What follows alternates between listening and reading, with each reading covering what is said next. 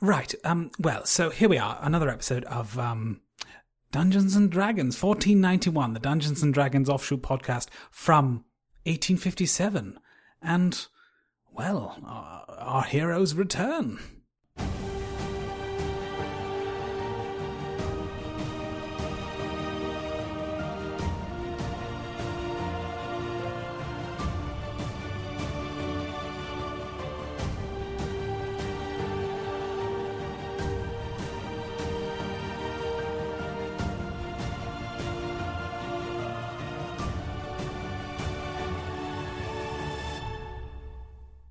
Yes, it's been about seven days since you last uh, left off in the town. You returned victorious, slaying the half troll that was animated by mysterious energy. In that time, a lot has happened. Uh, the village has sort of slowly gone back to normality. Uh, people are learning to trust going outside whenever it's a little bit darker, uh, like they did once before. You, of course, got handsomely rewarded in the form of a hundred gold pieces each, uh, which is more money than either of you have seen in a long, long time. Um, you also got rewarded in terms of downtime and free stay and free drinks, and also a certain level of fame that you both have been quite enjoying. Uh, TJ, could you remind me of your character's name, sorry? but of course, my name is Borodale Hardmouth. What's that, sorry? Borrowdale Hardbooth. Yes, I knew something like that. We can edit this out, right?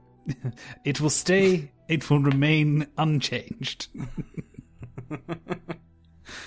So, Borrowdale, you also were uh, specifically rewarded with free access to uh, Mycelia's tomes, Oh, excellent. where you learned a little bit of expanded knowledge.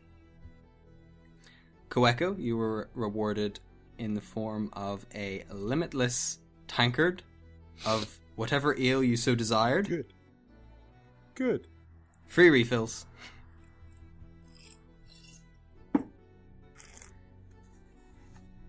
However, as you've been spending a little more time in the town and around, you've started hearing more rumours, and the questions that were raised at the end of your last adventure plague some of your thoughts.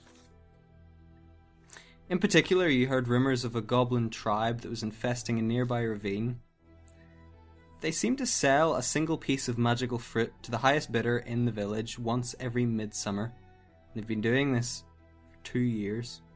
Usually, the fruit sells for around 50 gold pieces, which is all the townsfolk can bring themselves to pay a goblin. The fruit, apparently an apple of perfect hue, heals those who suffer from any disease or other ailment. Sometimes the village people plant seeds at the centre of each fruit, hoping to engender an enchanted apple tree. However, when the seeds germinate in the proper season, they produce a twiggy mass of twisted sapling stems. Not too long after they reach two feet in height, they are stolen every single time. The townsfolk are assuming that the goblins send out thieves to ensure the monopoly of enchanted fruit. These rumours are playing on your mind, and you seem intrigued as to how the goblins could uh, possess such a wonder, and why they keep stealing the saplings. Moreover, you've gotten quite accustomed to a hero's life and want to pursue this further. So, the adventure opens with you in the town. Dawn breaks. You can choose to proceed in any which way. You can go to the ravine. You can maybe gather a bit of information. You can get in touch with the new friends you've made along the way. Borrowdale, it pains me to say this, Yes. but what do you think we should do? Well, I'm I'm so glad you asked because I had quite quite a lot of time to think about this, and I did spend an awful lot of time considering the, the pros and cons, and I believe that we should possibly look at going to the ravine. I think that might be the best course of action. Go to the ravine, have a little look see, see what's going on, and uh, and perhaps if if some things are awry, we could uh, administer swift and uh, countless justice, and uh, you know go back to perhaps a, a hero's welcome the tavern. goblins. Well, yes, goblins are uh, interesting folk, and uh, I would I would imagine that this this magic fruit, this this apple of which they say is magical, could perhaps you know get us a, a small fortune if sold to the right person. And and I mean, I've I've always said I'm not one for for eschewing the the business life. Perhaps there's something in, in sort of golden orchard kind of thing. I don't know. It's the bountiful opportunities await us. We merely need to reach out and grasp them. Goblins don't talk much, Well, no, they don't. But I'm sure you can persuade them uh, to uh, be a little more uh, talkative. So, do you think that with the goblins lays an opportunity for wealth?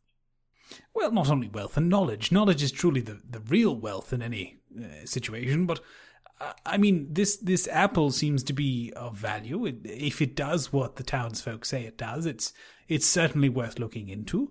And moreover, it it sounds like a, a very interesting quest. And I am one for quests. I am a questing sort now, it appears. Uh, we have successfully completed the, the first in our melee trials and tribulations, successfully, I might add, and no casualties, and definitely no friendly fire, and everyone was fine, and very successful from my part. Okay, Borodale. Let's go see the goblins. Off, off we trot. I mean, is there is there a um a wagon service that would take us to the ravine? Some sort of uh, medieval Uber, perhaps. Surely our barkeep would take us. Moober. Ah, the barkeep Braun that you made such good friends with. I think Borodale should do the talking personally. Not, not, not to Braun. Ah.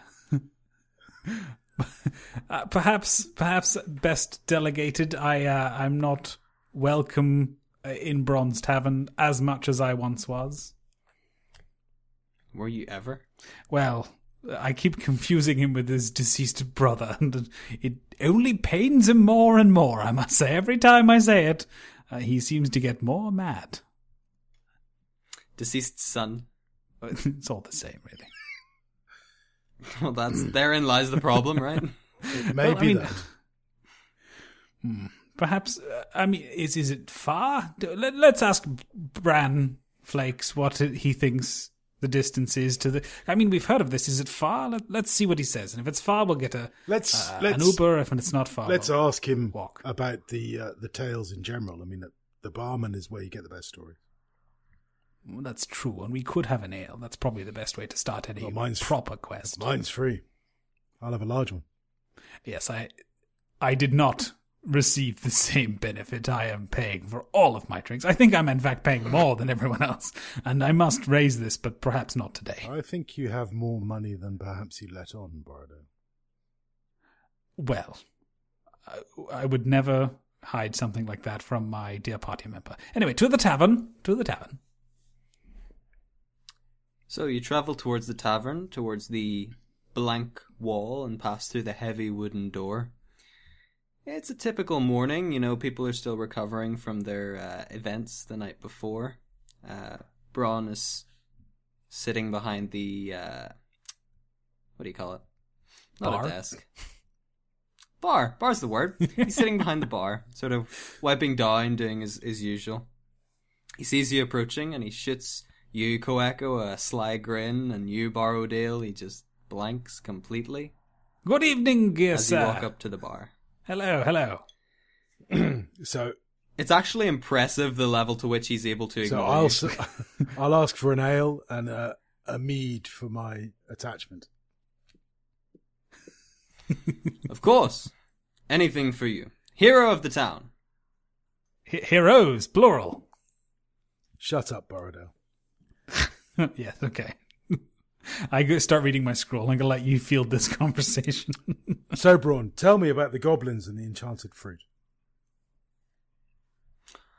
Oh, the goblins. Yes. Um, well, what do you want to know? We've only really heard tattered reports. Have you met anybody that has seen this fruit or these goblins? Uh, we've had the fruit two or three times, I think. Um, usually they come and see Mycelia. Uh, they seem to trust her. It's usually the same two or three goblins. They don't stray far into the town, but they just uh, meet Mycelia and exchange it. I'm not sure how much for. Um, Mycelia attests to the healing properties of the fruit. Wait, so she sells it on for 50 gold, but you don't know how much she pays for that. So she sells it on for 50 gold, and you don't know how much she pays for that. Yes, exactly. And then, right, I feel like this is right. Very rude. Drink your mead. Fine. It's a very small mead, but And that's fine. have you been party to the attempts to to grow a tree? Braun, is this something that you've been involved in, the, the village has been involved in, or it's a singular enterprise? I've I've witnessed the planting. It's a community effort, watching it, but uh, the the sprouts always seem to disappear. Okay. So, We think they're being so if I were to want to learn about this, then I should go and see Mycelia, shouldn't I? That's probably for the best. She would know more than I. Excellent. Well, I won't trouble you any more or drink any more of your beer. What? One thing I will say that might interest you. Uh, a group of adventurers passed through not long before you folks made it here. Mm. Uh, party of four. They were headed to the to the ravine. Okay. Party of four. And how far is the ravine from here? It's about a mile parallel to the to the black border. So, far? Walking? Uber? A mile to the parallel to the border with Voltaire. Yes. The black border. Surely you've seen it. I surely I've seen it. If only I could find somebody that would talk of it. So from here, it's Well, thirty uh, minutes walk. About that. 30, 40. Mm, That's fine. I suppose we could walk that. I don't. I, I suppose we should. There's something meditative in hiking, you know. I suppose we should. Finish your Right, mead. Yes. I'm extremely rude today, but I will. I will. I will drink my mead. So I finish the mead. Put the glass down. Not happy. Oh, it's not a glass. You got you got like the equivalent of those pound shop plastic cups. He does not trust you at all. Wow. Kitty sip cup. I, I think I, th- I think Braun. We will head to the ravine, but first we will go and see Mycelia. Is there anything else you would advise me? I would be careful around there. It's a dangerous place. The goblins. Ravine, The goblins. ravine or well, Massilia is a mystery, but I don't think she's dangerous. The ravine, in particular, the goblins used to pillage caravans that uh, wandered too close to that area, but they haven't been much trouble lately. We think they're preoccupied, possibly with the whatever's generating the golden fruit. Okay. Thank you once again, Braun. If No we worries. return, we shall reward. Always a pleasure, Bran. He just should see this look of just. Ne- never before did you think a look could contain such venom. I'm oblivious. I do not notice. I think I've called him the right name at last. You just called him Bran. Yes, is that not what his name is? I'm guessing this conversation is happening outside Yeah, we've the will- tavern. What do you mean it's Braun? One would hope. Bran or Bri- Brian or it's a Brian? I don't know. Take me to my cellar. Okay, let's go. I I think it's just over here. I have been reading the scrolls, so I'm I'm fairly aware of where the cabin is, but it, it's normally dark, and I've normally drunk several meads when I'm coming. Anyway, it's it's over here, I believe. Uh, walk over. So you arrive at Marcella's house? Yeah. I think you should lead on this. my cellar, and I like on just keep knocking until someone turns up. Just annoyingly long time knocking. Yes, hello, we're here So to the door finally opens. Ah, mycella. M- Mycella water. My, my, mycelia? Mycella. Right. Mycelia. Mycelia. Oh, fantastic! It's you. Yes, we're here for um, a little bit of information, actually. We, we've heard the rumors about uh, the stories about the goblins and the the apple of which they proffer to the town, and we we just thought, perhaps being the roving band of heroes that we are, that we could uh, perhaps look into that as as a matter of concern. Okay, and what are you doing here? And she kind of tilts her head to Koeko, clearly wary. Well, well, he's he's the muscle. I keep my hand on my axe without pulling it out just yet. he is uh if if I am the the the scroll and the pen, he is the hammer and the sickle. Do you catch my meaning? He's a socialist. But what? Yes. Unlikely. Well, uh, political leanings aside, he is very good with an axe. Uh, but that's not why we're here. I was hoping we could have a nice civil chat about goblins and apples. Yes, ask away, but I really don't have much time. Well, what are you doing? It's a small town. It's quite quiet. I'm busy. Busy doing Always what? busy. Okay, fine. Well- Well, anyway, I'll not trouble you if you're so busy. But what's the deal with the apples, though?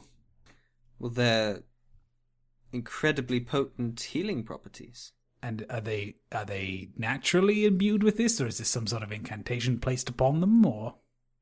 Well, it's magic, but I think it's naturally imbued in the growing process. I've been unable to replicate it. And you you haven't tried growing one just to have a little look? Oh no, we've tried growing several as a town, but they always get stolen. Hmm. And and so what's Personally, I suspect Bron is stealing them for himself. Well, I think that's quite short-sighted. I mean, he is a mean-spirited man at times, but he I don't think he'd steal it from the town. It's very eh, I don't see that, but interesting that you would note that to us. Um, what? Why do you think that? Hmm, Humans are selfish. Well, that's very rude. I'm a human. I know. She has a point. And your first thought whenever you met me was, Can I look at your books? Can I steal all your knowledge? I didn't steal. Knowledge is not to be stolen. Knowledge is, should be free and available to everyone, and you keeping it till it's some. How many tower. goblins come to sell the apple? Two or three. It's always the same ones. Do you know Their the names? names? I don't really talk with them. They present the apple, I present the money, they go on their way. I don't want to lower myself to their kind. That's a bit racist, but fine, whatever. I pull my axe out of my pack and lean And upon can- it. You can see that she she sort of tenses up, but then after a second she kind of she kind of catches herself and goes, "And what are you going to do? The guards are two minutes away." He just doesn't like it when people talk ill of uh, other races. It's not very becoming. I becoming. want simple answers to simple questions. And have I not given you all the answers to all the questions that you have asked? You've, No. you've just asked another one. Tell me this. The wholesale retail value situation of the apples, how does that go? I mean, we've heard street price 50 gold. What do you get them for? 50 gold. And I want you to roll an insight check. Okay, that's off the table. Good.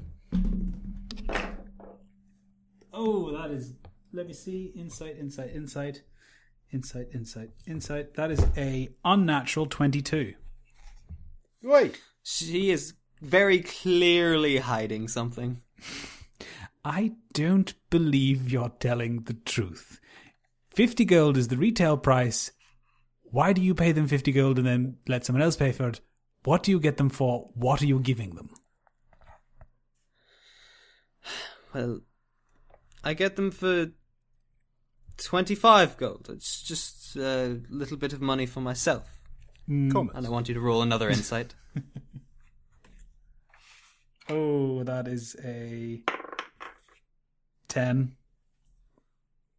I've thrown 17, and what do you add to insight? There's an insight. It's about a third of the way down your skills. the skills are all alphabetical if it helps.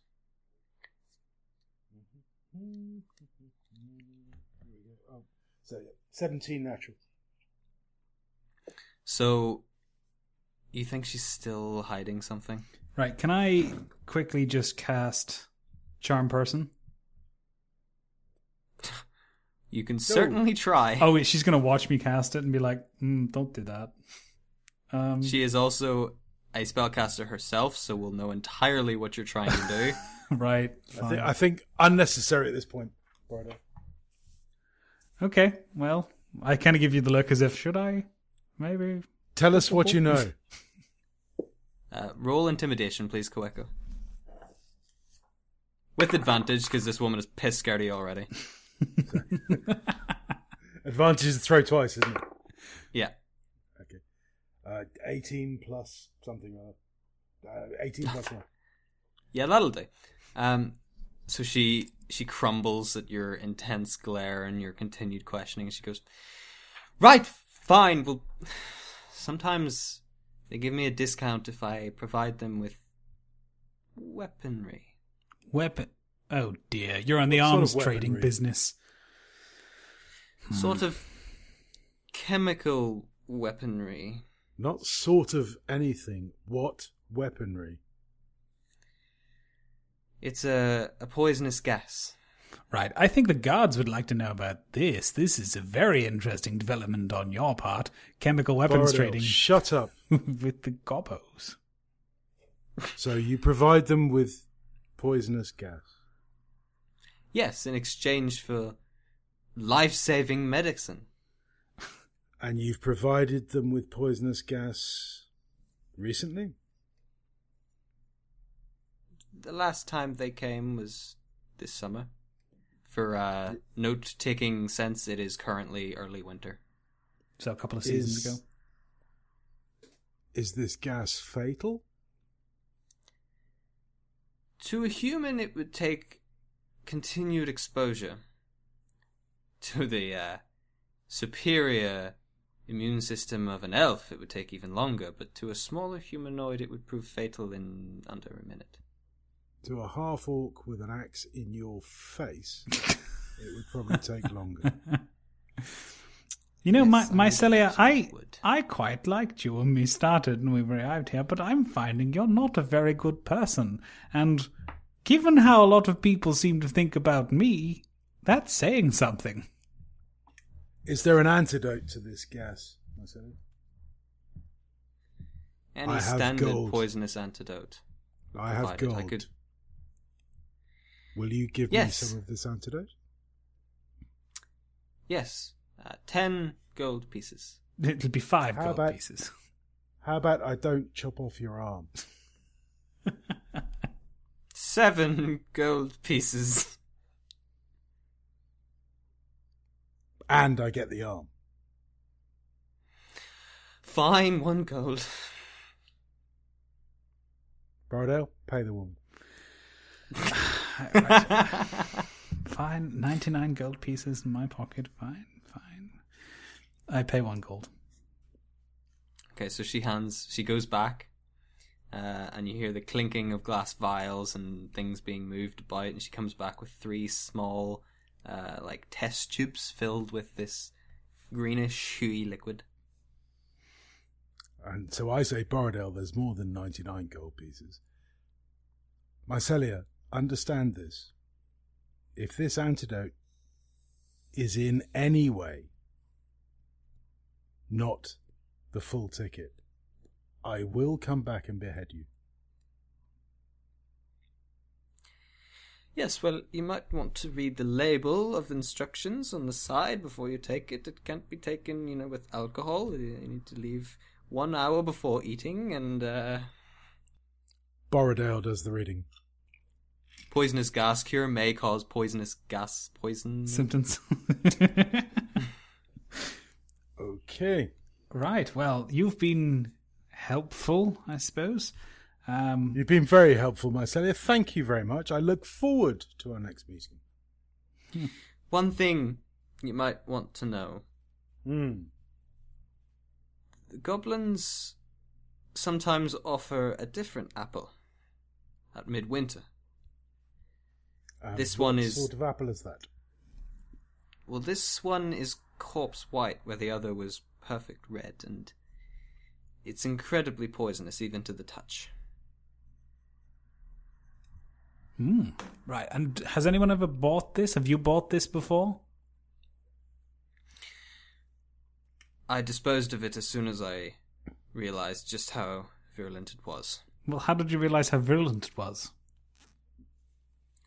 She uh, rolls up a sleeve, and you see this green, rotting patch under her skin on her hand. Ah, It looks as if it's been treated recently, but it's continuing to cause her trouble. well, that probably serves you right. Excuse me. Mycelia, is are the apples related to the Dark Border? To that, I honestly have no answer. Where do you think the apples come from? I presume the goblins are getting them from somewhere near the ravine. They're not sighted far from it, so wherever they're getting them from, they can either travel underground. Goblins have been known to travel through the Underdark, or mm-hmm. from the ravine itself. Okay, Borodale, I think we're done. You? I believe we are finished here. You've been helpful, Mycelia, and we will return. And as my colleague says, if your if your wares are not up to snuff, then uh, we will be filing an official complaint, probably with an axe. Yes.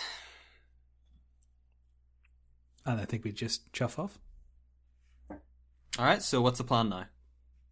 Ravine. I I would guess so. Let's go to the ravine, if, Yeah. as long as we've got daylight, etc. Alright, yeah, you've got most of the day left, so it's no problem. You'll get there well before nightfall.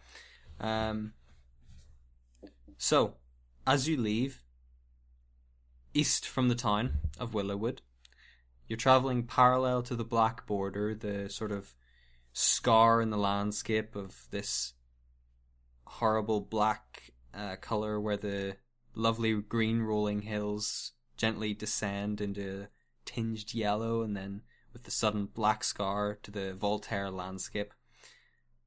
You're traveling parallel to this, and about 40 minutes pass by, during which nothing happens. Okay. And so, what can, we So, see as we get closer? now. Yeah.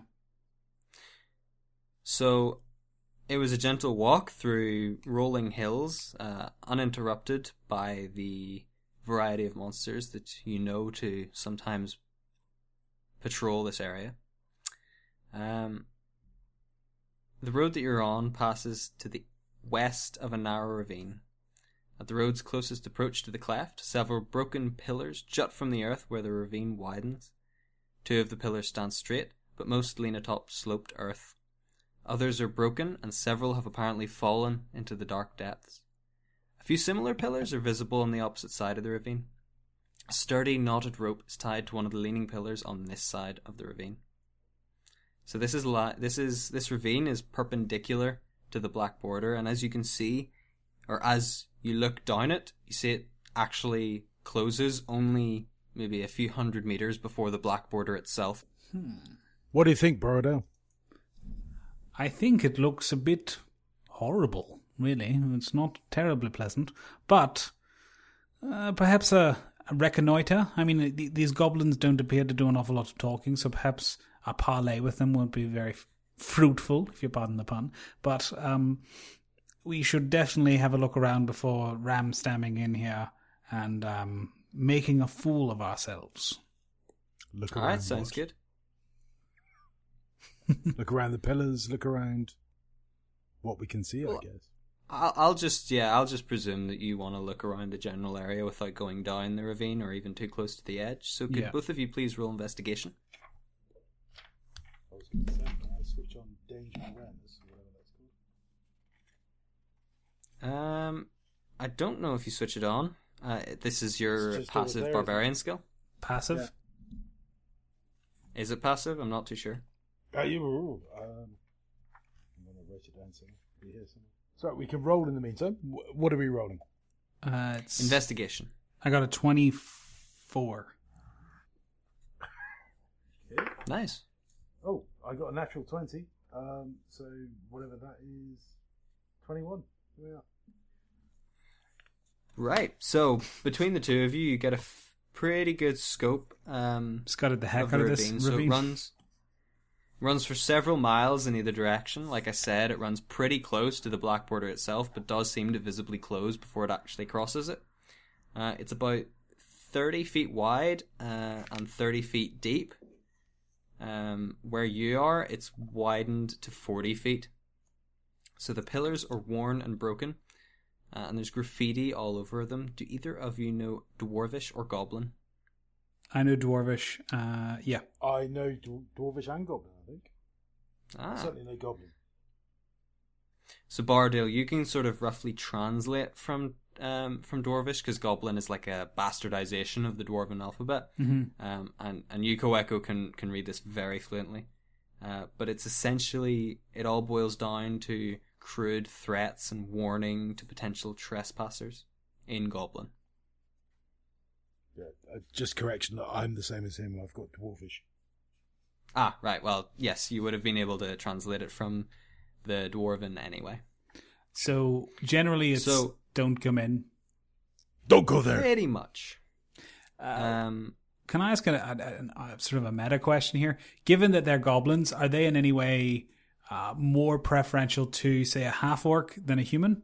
Most goblins are sort of mistrustful of all other races. Um, they tend to respect power and only really power, so they'll look down on pretty much everyone who doesn't have it and will look up to anyone that does, regardless of race. But they do sort of, they are a little racist, you know, like everyone is these days.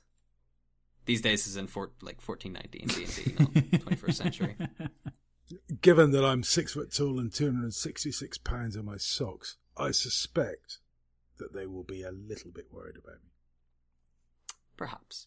Okay, I was just wondering whether They'll we could maybe not like want to take you on one-on-one. we could do like a friendly run on this, but it, I suspect it might be more of a yo, you Gobbo, what's the crack? I'm I'm I'm happy to be friendly, but I suspect I should be in front. Yeah, I'm more than happy to let you talk from behind. I could, I could cast disguise person and make me look like a small orc or small half orc, and we can just be like, just a couple of orcs here, just coming through looking for orc stuff. Try and, I don't know, bamboozle them. I mean, you could definitely do that. Um, They know where we're coming from. Yeah, There's only really one entrance you can see. and also the In theory, yeah. the whole ravine is an entrance, but there's only one entrance that won't get you killed. okay. I mean, Given that sort of choice, I I tend to go for the one that doesn't get me killed. Right? Most people do. It's weird. I know. I think we I suspect. tentatively go in then. Yep. Yep. Let's. Uh, I'll turn on my danger awareness. I think my danger awareness is there anyway. Yeah. I'll take the lead. Um, I'm probably more uh, robust. Let's let's go cautiously. Let's have a look. I've got night vision. I've got all that jazz. Let's just just edge forward and see what we can find. Fantastic. So, um, oh, uh, yeah, the, the 30 feet depth was like an average kind of thing. Uh, where you are, it actually runs a little deeper, deep enough that you can't actually see the bottom, but as you descend with your night vision, that problem sort of solves itself. Um, what weight did you say you were, Borrowdale? Or Koeko, sorry? Six foot Uh, weight. two six six. Ah, right, okay. Um, so as you you know sort of get a handle on the rope, it's quite old and weathered, but not enough to suggest it was around the same time as the pillars. It was maybe three weeks, uh, which would have fit with uh, Braun's description of the previous adventuring party. Mm. Uh, so as you sort of vault over the side and brace yourself with the rope and put your feet sturdy on the cliff edge, you hear the rope sort of creaking around the pillar, and nothing happens. It sort of stretches a little bit, but you seem to be fine. Can I do an insight? You're gonna. Can I do an insight check to see if there's any other signs of the previous party? Uh, in f- yes, you don't even have to roll because your previous rolls combined were so good. Um, there are sort of badly disguised traces of a campfire. Koeko, I believe the, the previous party may have camped or stopped here, and this rope may indeed be theirs. Well spotted. Yes, quite. Uh, are you. Koeko, as you're lowering yourself down, you notice that there's carved hand holds and footholds in the wall itself. Uh, so a smaller creature than yourself could climb the wall without the use of a rope. Sure. Smaller as in human or smaller as in goblin? It's it's a it's a goblin it's a goblin climb. Goblin seems that way. ladder, if you like. Right. I perhaps uh, not to cast any aspersions upon anyone's character and or weight. I'll perhaps wait until you descend before I add my weight to this rope. And I'll try to get down to the bottom as fast as I can and get an axe in my hands because I feel so much more comfortable that way. So the rope leads down to a, ledge about halfway down the ravine. Uh, you still can't see further down. It plunges into depths uh, way below where you're standing, but there's a stone staircase. So the ledge you're on, a sandy ledge, overlooks a subterranean gulf of darkness to the west. Uh, the ledge, or sorry, to the east. The ledge is wide but rough. Sand, rocky debris, and the bones of small animals cover it. A rough hewn staircase zigs and zags down the side of the ledge, descending into the darkness. So you make your way down Koeko, and, and you see him do this, Bardale, and you, you join him. The rope has no problem. Uh, Oh, handling your very good. Uh, so we're at the bottom and So- there's the steps into the void. Yep, so you're on a ledge now with just, you know, debris and small animal bones and dust. What do you think? Bordeaux, something down there? Mm, yeah, well, I, I'd imagine there's something. Whether we want to see it or not is another matter entirely. Let me see. Is there anything I could do which would help? Uh, ooh, here we go. Um, the can I look and try and find like an animal skull or something quite large, sort of like good two hands worth of size? Uh, there's a rock that fits that description, pretty pretty visible. Yeah, I pick it up and I cast light on it. All right, you can do that, no problem. Okay, and then I huck it Uh, down the. Koeko, as he's Yes, doing boss. this, could you could you read me uh, what your danger sense barbarian ability does, please?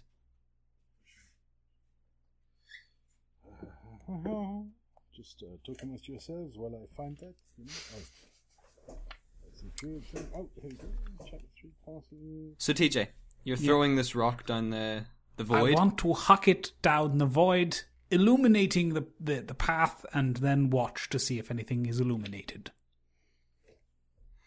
So how good is your how good is Borrowdale's uh, understanding of physics? Good, I would imagine. Pretty excellent, I would say myself. Give me give me an intelligence roll there, please. Right, righto. That's a D20. Let me just. Boop, boop, boop, boop, boop. While while he's while he's doing that, Seth, at second level you gain an uncanny sense of when things nearby aren't as they should be, giving you an edge when you dodge away from danger. You have advantage on dexterity saving throws against effects you can see, such as traps and spells. To gain this benefit, you can't be blinded, deafened, or incapacitated. Okay, so I want you to make a dexterity saving throw with advantage, please, for your barbarian sense of danger. Okay, so we're talking dexterity, so I get plus one. And with advantage, I eight. I got 13. So it's 13 plus 1, 14. No worries, we'll get back to that. TJ, what did you roll? Unnatural 20.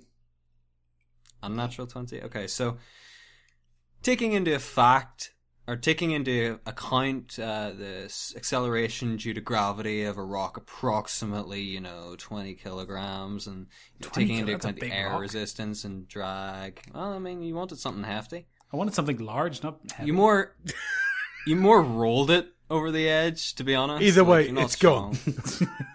Either way, it's plummeting. Uh, and you work out that it's about 80 feet that it fell. And did I see Um, anything? Because the it- reason I lit it was to try and see. I'm also listening, but I want to see anything it illuminates.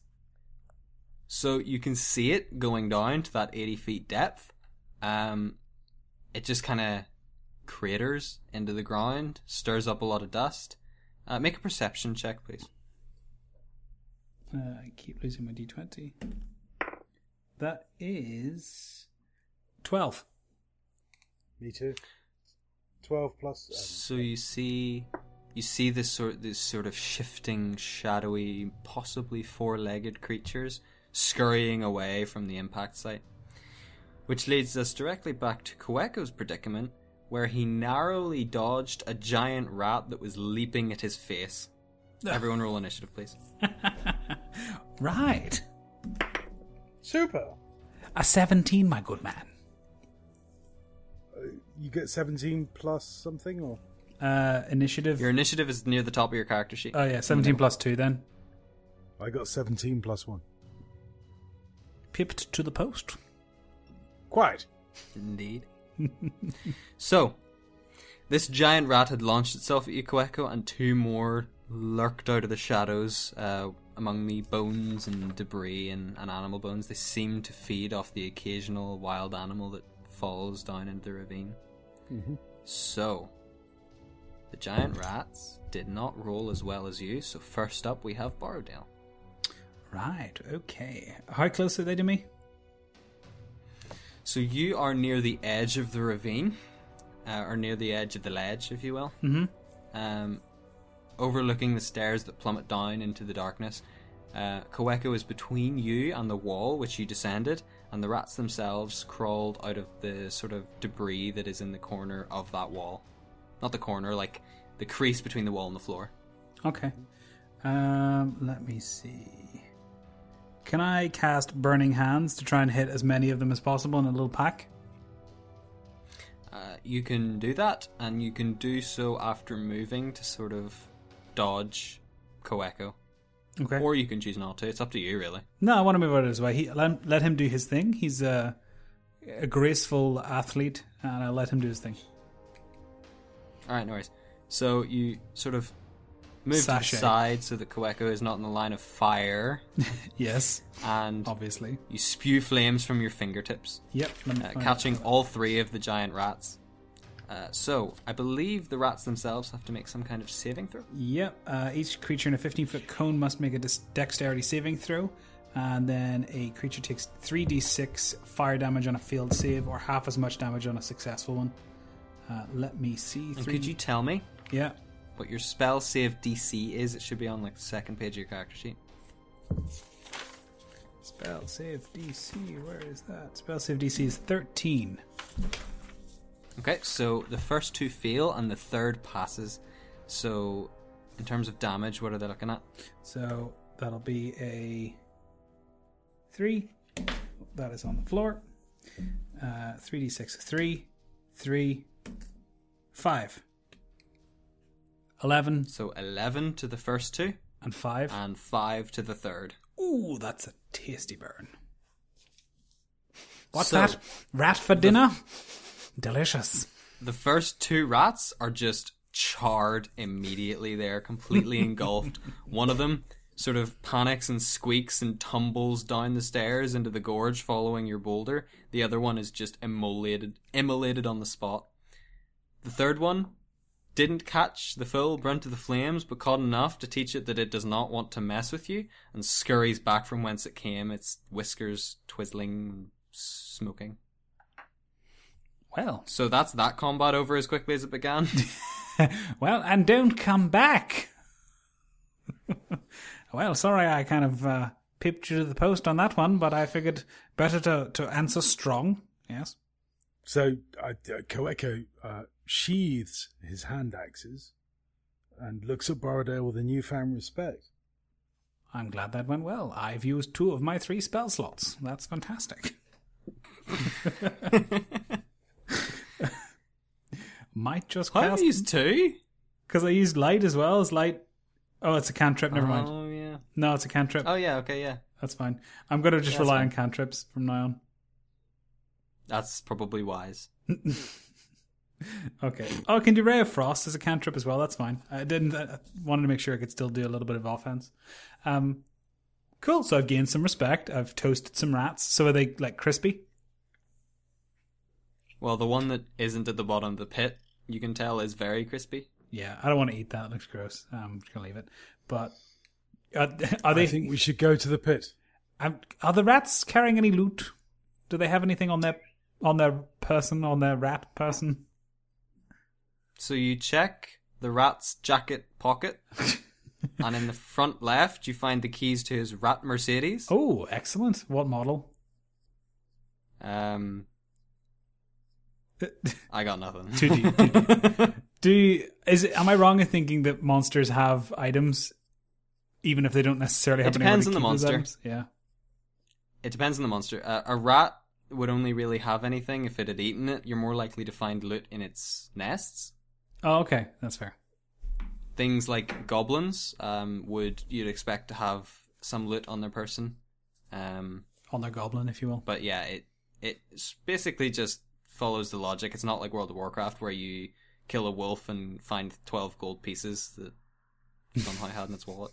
Yeah, fair enough. Okay, uh, I descend the the steps carefully and on guard. I think. Yeah, I'll go front Yeah. with my Right, sounds good. uncanny awareness of danger and all that jazz. So both of you are alert to danger, but for now there doesn't seem to be any. As you descend the stairs, a fortress emerges from the darkness. A subterranean citadel, though impressive, seems long forgotten. If the lightless windows, cracked crenellations, and leaning towers are of any indication. All is quiet, though a cold breeze blows up from below, bringing with it the scent of dust and a faint trace of rot. smells like dust and is that a faint trace of rot? Are there any traces of the other party? You haven't noticed any from the campfire that you had seen. The only traces that you can see around here now are those of goblins. That is not to say that there weren't any traces, but just they have been completely overcovered by whatever has been passing through here since. So when you say And goblins, Traces of the goblins going tracks. which way? They just seem to be going in both directions. Mm-hmm. Is there anything useful or interesting, or is it just like tracks and debris? Just basically tracks and debris. There's no overarching direction, no signs of a struggle or anything, no drag marks as if they'd caught anything. Okay, I keep descending. All You right. want to keep going, Borrowdale? I think so. Onward. Onward we go. So as you descend further, you reach the bottom. Narrow stairs empty into a small courtyard, apparently the top of what was once a crenellated em- embattlement. The buried citadel is sunk so far into the earth that the battlement that you're on is now level with the surrounding floor, roughly. Oh, That floor stretches away to the north and south, composed of a layer of treacherous, crumbled masonry which reaches to an unknown depth. To the west looms the surviving structure of what must be the sunless citadel. A tower stands on the west side of the courtyard. hmm. Well, this place doesn't look like it's been uh, inhabited in a little while, and uh, there's certainly some geological nonsense going on because this is definitely not how you're supposed to get into the castle. Mm. That uh, that pathway looks a little insecure. Hmm, yes, perhaps for for someone I'll of give it a compliment. you look gorgeous. Yes, pathway. Live your Northern truth. Irish humour stretches underground. Live your truth. Um, yeah. Okay. Um, so we can either go along the pathway or we can go into the citadel. yeah. So, Bardale, could you make a history check for me? Yes, I can. If I can find my dice. That is the wrong dice. Yep. Ooh, history. Let me see. That is a 17. Oof. So, as you were reading through the books in Mycelia's library, Good you books. remember reading some the books of which you gathered, or from which you gathered the spells. Mhm. Uh, you remember reading something from a history book you accidentally picked up picked up when you were looking for a spell book, and it mentioned about the Sunless Citadel, an ancient fortress that fell into the earth around the village or near the village of Willowwood. Ooh. Uh, you realize this must be it. This is the Sunless Citadel. I, I've read about this in a in a book. It. I mean, do I know much about it, or is that basically the the by and large of it? You didn't read too much into it. Uh, it was basically a brief history of the area, and there was a like a short entry on the Sunless Citadel. But it, from what you can remember, it spoke a little about how it used to be like a fortress used by an ancient dragon cult that were not necessarily evil or on the wrong side of the law, but liked to keep to themselves. Super into dragons. Um, How long ago? It sunk uh, within the last thousand years, but long enough ago that no one alive remembers it. Oh, okay, that's not that hard in a thousand years. Um, right. Uh, well, I, I don't remember too much. It was a history book. I was looking for something a bit more tangible, but I remember something about a dragon cult, some sort of really, really into the dragons. The folks who used to live here, Dragons. Dra- or maybe dragons singular. I'm not sure. I don't know how these dragon cults operate. Perhaps it's a, a one to one ratio. I'm not sure, but dragon cult nevertheless. Let's go and see. I think into the citadel and uh, dash the crenellations. We'll maybe look at those later. All right. So you walk towards uh, the tar entrance.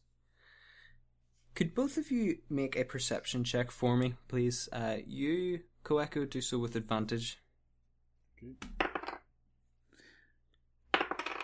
Investigation or perception? Perception. Perception. Uh, a hot ten. 90. Okay, so you're both walking along, and Koeko, you have to put out your arm to stop Borrowdale. When you notice in the floor the unmortared edge of what must be a trap door.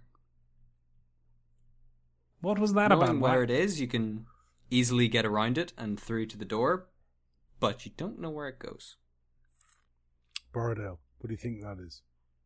Well, on closer inspection, it looks like some sort of aperture. Um, I mean, do you want to? I don't think anyone should jump through it, but perhaps we could reconnoiter it from a distance.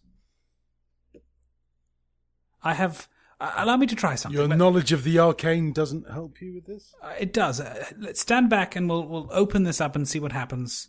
Uh, if it is indeed a trap, we don't want to be near it. Uh, So I want Can you not be looking at it and your knowledge of the arcane knows nothing of it? Oh, like a. a- mm, From first glimpses, it does not appear to be in any way an arcane structure. it's just a trapdoor. It seems purely mechanical. All right, back up. I'm going to open this, but with the Sure. power of my mind. All right, I draw my great axe for when Um, he opens it. I'm going to use Mage Hand. Why? All right. Just open it. It's a cantrip. It cost me nothing. I might as well use magic. Just to look cool. Yeah. You're a millennial, for God's sake, man. Right. I want to do it like really like two hands appear, like dust themselves off, and then just like I'll stand in front of it with a great axe. go A over little and just like a little bit back, a little bit back. open it up with Mage Hand. I'm sort of standing far enough back that I'm not going to be hit first if something comes out of there. So as soon as pressure is applied anywhere to the trapdoor, it flops down uh, immediately, just falls upon its own weight and collapses into what seems to be a 15-ish foot deep pit, uh, at the bottom of which you see a giant rat scurry off into the corner, into the shadows, and two goblin skeletons. Oh, it was a trap. Oh. Well, I'm glad those goblins got it and we didn't. Um, Let's keep our wits about us. I think as we so, Proceed perhaps. to the citadel. how long does this mage hand last? Your hand vanishes if it is ever more than 30 feet away from you or if you cast this spell again. Yeah, this, this, this. I think it's around as long as you want it to be. Yeah, this hand's going to come along and just like hover beside me. Just for the crack. What, like as your sidekick? Yep. You're going to start talking to it? It's going to be my hand familiar. I see. He needs. That could come in Not Oh, handy. dear. handy. Did he just say his hand familiar? Uh, if Good. I let me see, you can move the hand up to thirty feet each time you use it. Yeah. Okay, yeah, that's fine. I'm gonna make So it carry can my assume For bag. now, it's rest. Oh, for God's sake. Yeah. Okay. Sure. Off you go, pack mule. Why not? Although that's gonna suck if like you get into combat and cast burning hands on something and your backpack just falls to the floor and empties itself. Oh, he's gonna go low then, like like a dachshund kind of height. Just dragging it. no, no, no. It's hovering, but like a dash really, hound. really unstealthily dragging all the metal no, can- components and clanking. How heavy is my bag? Because this this hand can carry ten pounds. More ten than pounds. happy to kill either of you, but I can only see you, Bardell. This can carry ten pounds. How heavy is my pack? I couldn't tell you, but we can assume that it can it can lift Would it you like me to cut just- it in half with my great axe? All right, we continue on in watching for more trapdoors. Excellent. And my my mage hand is carrying my bag for me like a valet.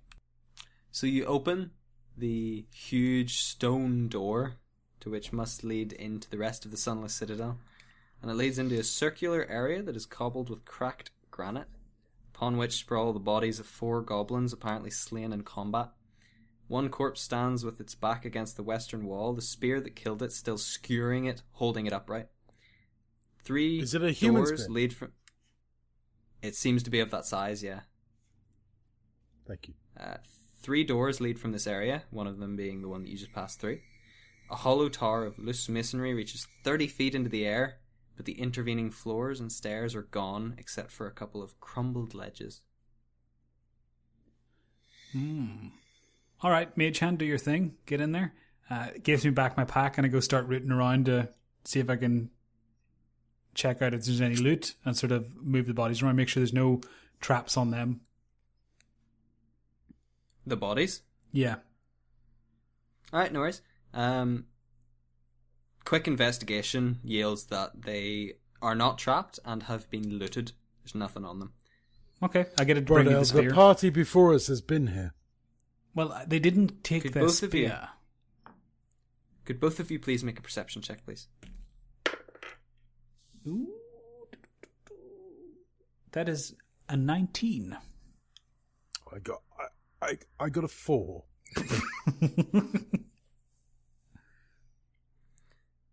So, neither of you notice anything out of the ordinary. I got an 18. Neither of you notice anything out of the ordinary. Right, well, uh, I'm going to Uh, have this spear. Uh, so I get the hand to pull the spear out of the corpse and bring it over to me. Alright, so it unwedges from the wall and the corpse with a disgusting sort of squelch. Uh, and you can see there's writing on the wall uh, when the corpse slumps away. Uh, do Ooh, either of you speak writing's there. Draconic? Draconic? Mm, No. no. Yes. Oh, that's, that's unfortunate. I've got common orc and dwarf. Can I copy it? Like into my book so I can keep... certainly can. Yeah. Hopefully it doesn't cast a spell. that. Your book and ghost into Flames. No. I want to copy No, it out good. so we You have a record of it. I pull out my phone and take Yeah. a quick selfie of that, just just for records. Save it to Google Oh, it's a coffee cup in the middle of Game of Thrones. artistic shot, little Instagram uh, wall. Get some stuff for the grid. Um, yeah, I copy it down into the book so I have a reference of it because neither of us can speak that. Hopefully, we can find someone who does. Yep, sounds good. So there are two doors that lead away from this room, other than the, or yeah, two doors other than the one you came through. Where Uh, these of them doors is in- situated? One one is left and one is right, or Pretty much. So it's a circular room, and one of them is to your front left, and one of them is to your front right from the door that you entered. any tracks or anything that would indicate one door is more populated than the other? Uh, yes, actually. Um, there seems to be a mix of larger and smaller humanoid tracks tending more towards the right hand side door. Bardale, the humans have gone to the right door. Mm. Should we go there? Well, they're either dead and we can loot them, or they're alive and they can help us. So yes. Cautiously, with me at the front, we go to the right hand door. Alright. This one's a wooden door, uh, braced with iron, but the iron is rusted and falling apart. Uh, you open the door, no problem though, and it leads to a 10 foot wide, fairly long corridor. Uh, there is a door on the left hand side of the corridor, on the right hand side of the corridor, and at the very end of the corridor opposite to you. Okay, do these doors appear in any order? I mean, is is are they sort of equidistant, or do I have to walk Uh, past one to get to another?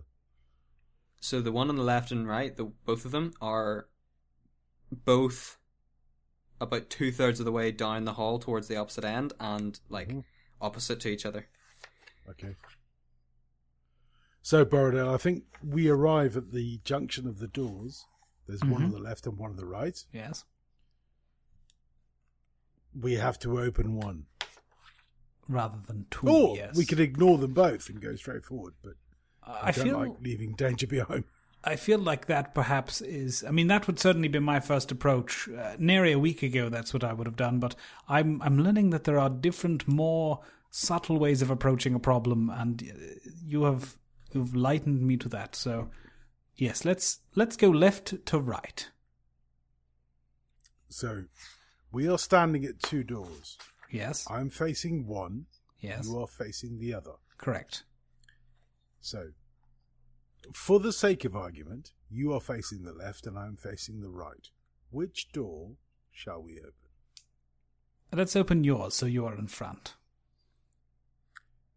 Dungeon Master, cautiously and quietly, I open the right door.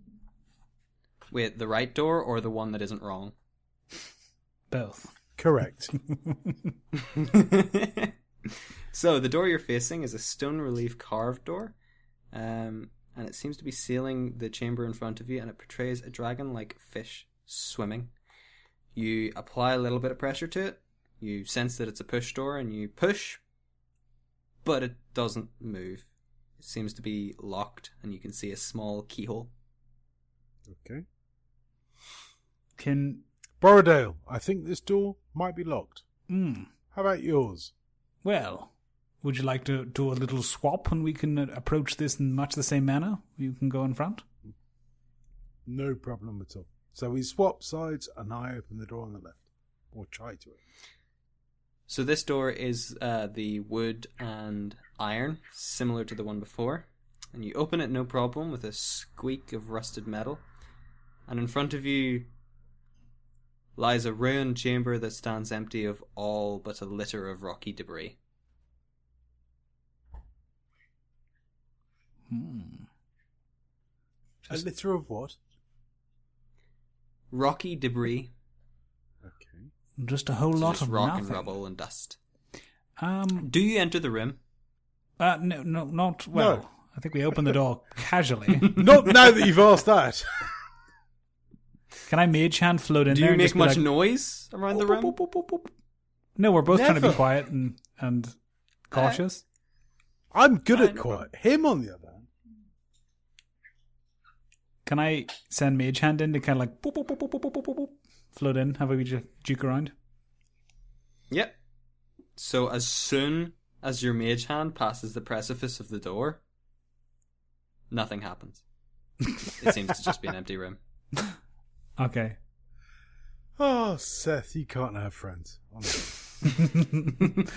Right. Other door, then perhaps we can. Uh, can I? I don't know. I don't know. Can I jimmy the lock from the other side? You don't really have the correct tools to do so. I mean, with the mage hand, because the mage hand can just like float through Borrowdale, stuff. there's no, there's no need. Oh, open and unlock door. Never mind. Would you like to just go no through the door? No, we can we can look at this. We can look at that. So one door is locked. One door leads to a potentially empty-ish room, hmm or we can go straight on. We're being led straight on. That's where the world wants us to go. I don't like order. I prefer a more sandbox approach, and I don't like being uh, railroaded into this. But I suppose, given the circumstances, we shall. Borrowdale, the only thing I can say to you is that you are the poor sucker editing this. so, if you want to explore each room ad infinitum, I'm there. However, Onwards I to the first door. we may need to go straight down with Koeko in the lead, ready to face what may come. I believe that might be the best approach. So, onward, noble steed. So, as they say in the cavalry, charge! Uh, we're off. We're off to that front door. So you go to the front door. Uh, this one is another wooden and iron rusty one. However, this one seems to have seen a lot more use, and due to its deteriorating condition, has had to be patched up with uh, scraps of other rotting wood from other places and animal hides and things that were definitely not in the original construction plans. Uh, but it opens uh, all the same, and in the room in front of you, you see crudely executed symbols and glyphs scribed in bright green dye decorating this large and irregularly shaped crumbling chamber. Is this A large pit in the center. Uh, it seems to be, yes. A large pit in the center shows evidence of a recent fire, and a metallic cage in the middle of the southern wall contains a gaping hole and stands empty. A small wooden bench draped with green cloth is next to the cage, and several small objects rest on it. A bedroll lies near the wooden bench, and the sound of whimpering comes from inside it. From Oh, inside what? From, From inside inside, the bedroll? bedroll. Yeah. oh, From inside the bedroll or inside the bed? Uh, inside the sleeping bag. Okay, all right, I'm with you.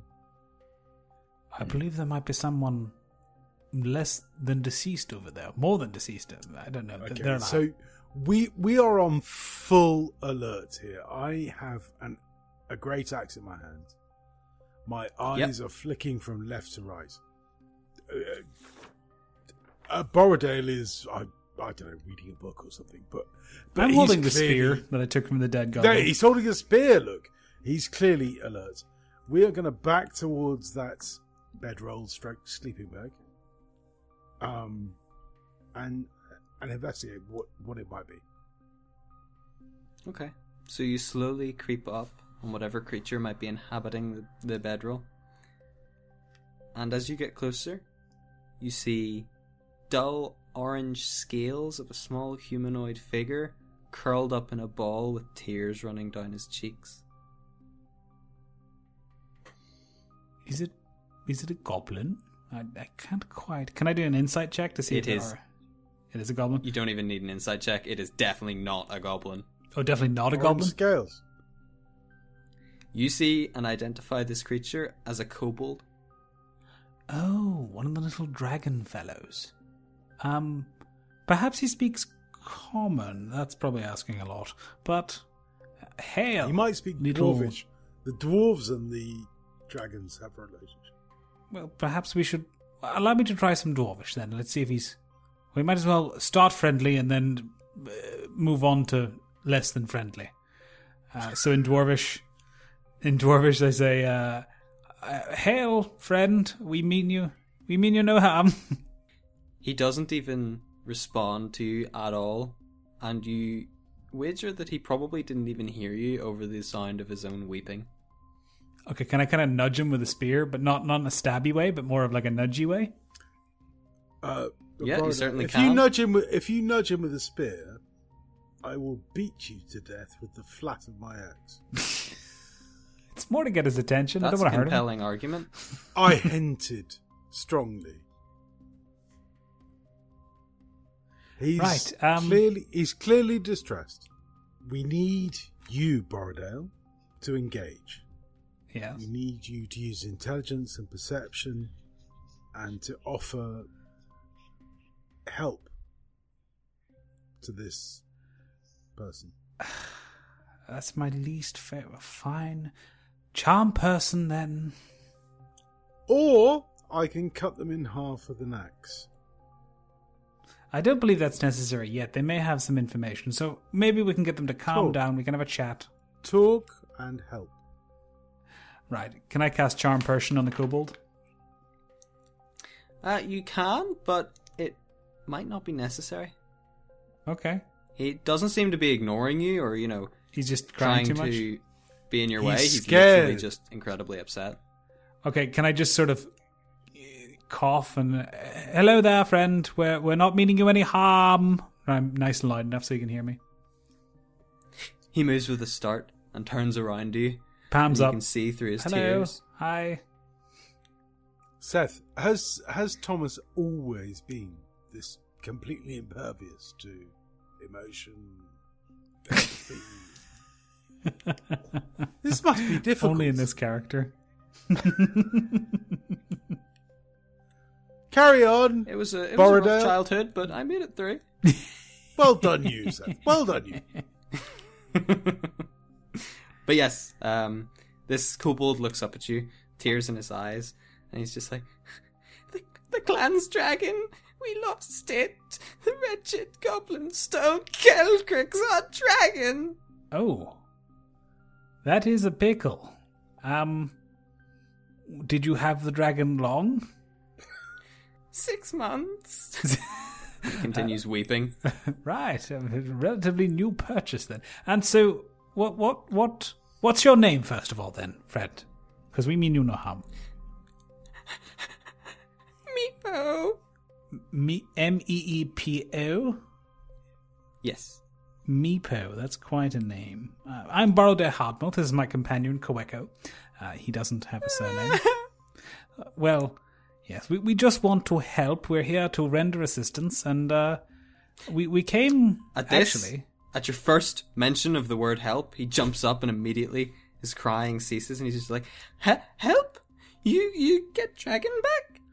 Well, I I'm sure we could probably work something out. You don't like the goblins, am I aware? Is that correct? Hate goblins. Oh, good. Well, I haven't really decided where I stand on the goblin issue. It's rather a complex matter, but uh, certainly they're causing trouble in areas, and uh, I want to Meepo, investigate it a little more. Has anybody passed through that's Right. looking to help? Meepo don't know, but Yusdrayl does. Meepo take you to meet Yusdrayl, leader, if you make nice. Who's you get safe passage if you promise to make Yusdrayl? nice.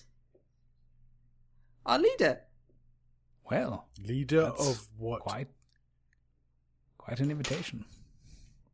of Meepo, of Kobold. How, Of how many are you?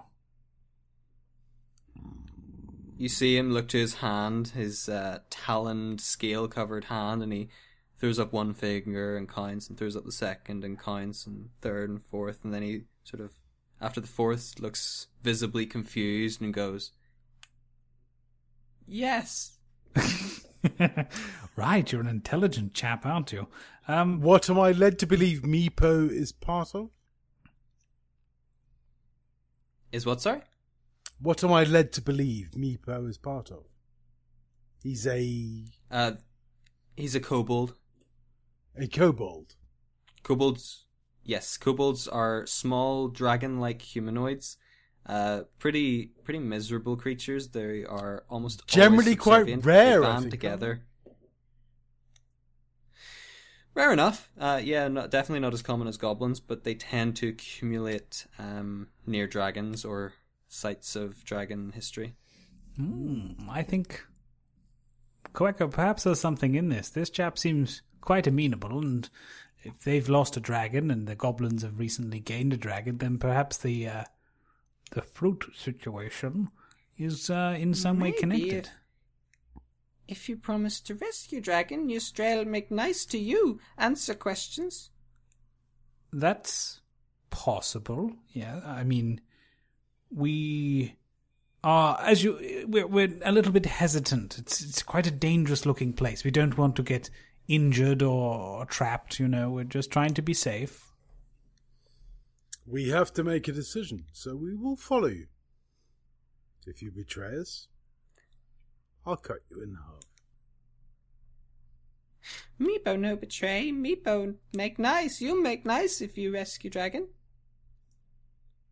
Then we have no Okay, problem. well, Meepo get I it think wrong. that- Cool. Meepo gets cut in half. He uh, looks as if he's about to start crying again. Uh, Good. But then, wow. Um, yeah, he he sort of motions for you to follow him and starts uh, marching towards one of the doors out of the room. Borrowdale, I think we should follow this man. Oh, sorry. There's some stuff in the room that you haven't investigated yet. Meepo, can we have one moment just to have a little look around before we depart? We've this is the first place we've been here, so I'm going to roll an investigation check. Meepo, just calm down while I do so. Uh, that He looks like visibly upset and impatient and frustrated, but he realizes that he is the smallest creature in the room and sort of waits begrudgingly. Okay. Uh, Meepo, that is a 17 unnatural on my uh, investigation Oof. check. Have it. So, there are more symbols on the walls uh, in what you can only assume is draconic because you can't read it. Yeah. Uh, the metallic cage on the southern wall is all but destroyed and can't be used to restrain anything. Um, you search the cage and you find these small white flakes. Could one of you make a nature? Actually, Kaweko specifically, could you make a nature check, please? At 20 natural plus whatever. Oof. So Sorry. This is a very rare find. These are the scales of a white dragon. Quite a young one, but a white dragon nonetheless. Wow. That's the What? that's the real stuff, as they say in France. That's the real thing. Anything good? Uh, pardon. Sorry, I was speaking French. Uh, uh, the natural dragon. I can't believe it. I Alright. ex- I explained to um, Borrowdale that it's uh, it's very rare, very unusual. Perhaps you would pocket them for later. They may come in candy later on. They may come in candy. May come in candy, pink. Yes, just put them in the pocket and we'll see.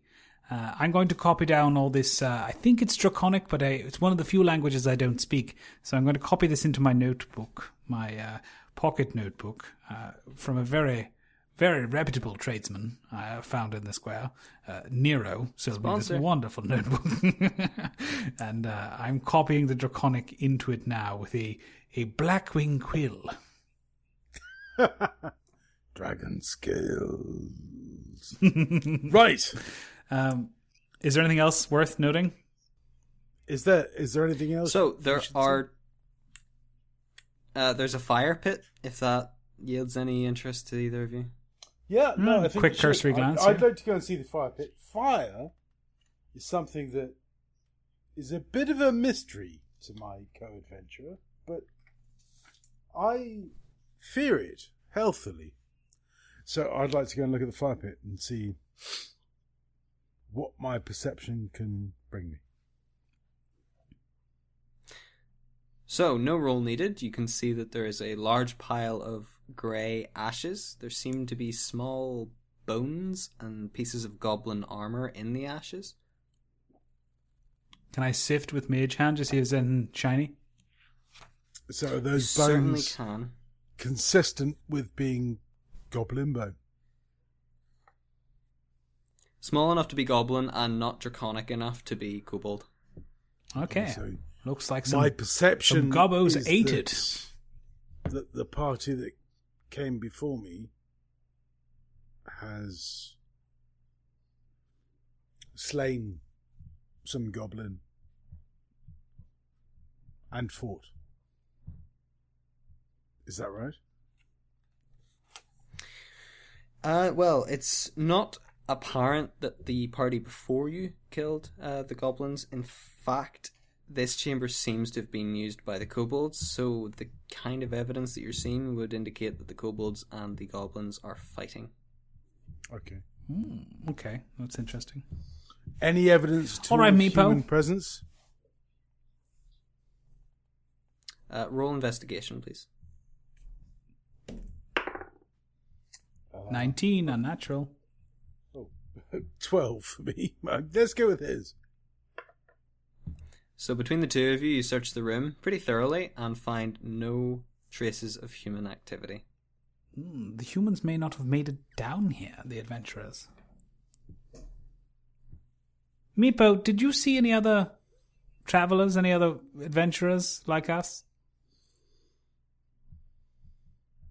Uh, mm, Meepo, no, no, but but Yusdrayl does. Hmm, okay, I suppose. All right, lead on.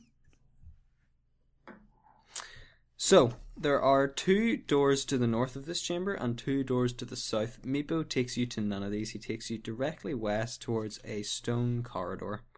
Uh, he actually takes you past two or three more doors um, until he leads you into what can only be described as a very long, wide chamber. Um, I'm presuming that you're not going to make any effort to enter any of these rooms. No, not with him leading us. I see no reason to at the moment. I, I, will go in front. All right. So So, about halfway down leading. the corridor,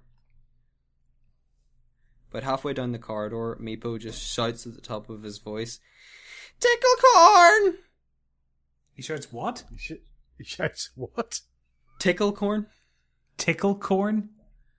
Tickle Um, corn. I, uh, I assume that was Northern Irish for something. What? Take a corn. No, this is as random to TJ as it is to you. Okay. Sorry, Borrowdale. uh, All right. So I've got my great axe in my hand. I'm hyper aware. I'm immediately. danger. He's cowering behind me, and I'm going. With the spear. So, um, whatever the orcish is for, let's have it. so Meepo kept striding on as if it wasn't even a, a a weird thing to do, but then notices that you're sort of hanging back a little bit more and looking at him weirdly, and he goes, Meepo is about a second and a half for having a javelin through his throat. So, Meepo, what are you doing? P- p- password? To know for other kobold know you make nice. Meepo, if you announce a password unexpectedly again, I will kill you. Do you understand?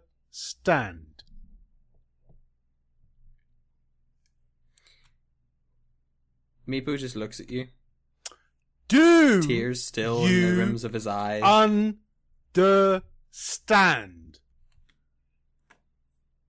yes. Good. Let's move on. Onward. The party goes on. So the party goes on. And Meepo leads you down the corridor. He looks as if he's about to shout something at one point, but looks back at you and sort of reconsiders. Good choice. So you get to this long, relatively wide corridor. It's about 20 feet wide and over 100 feet long. Uh, you enter it from the bottom. And from what you can see as you walk up the course of this long hall, a double row of relief carved marble columns march the length of this long, large hall. The worn carvings depict entwining dragons.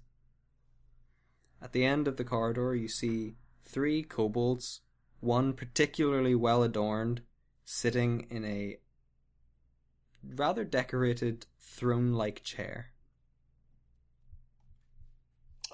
So I brace myself, looking as big and as strong as I can, and I address the kobolds and say, "Hello." Sorry, hello.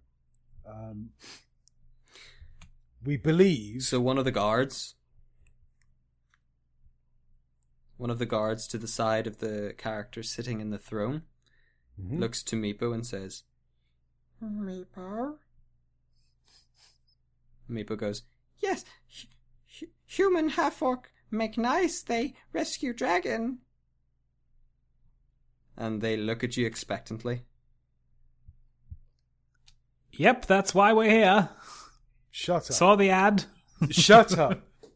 So I explained that I've rescued the dragon and that I'm here to seek their help in understanding the apple and the orc.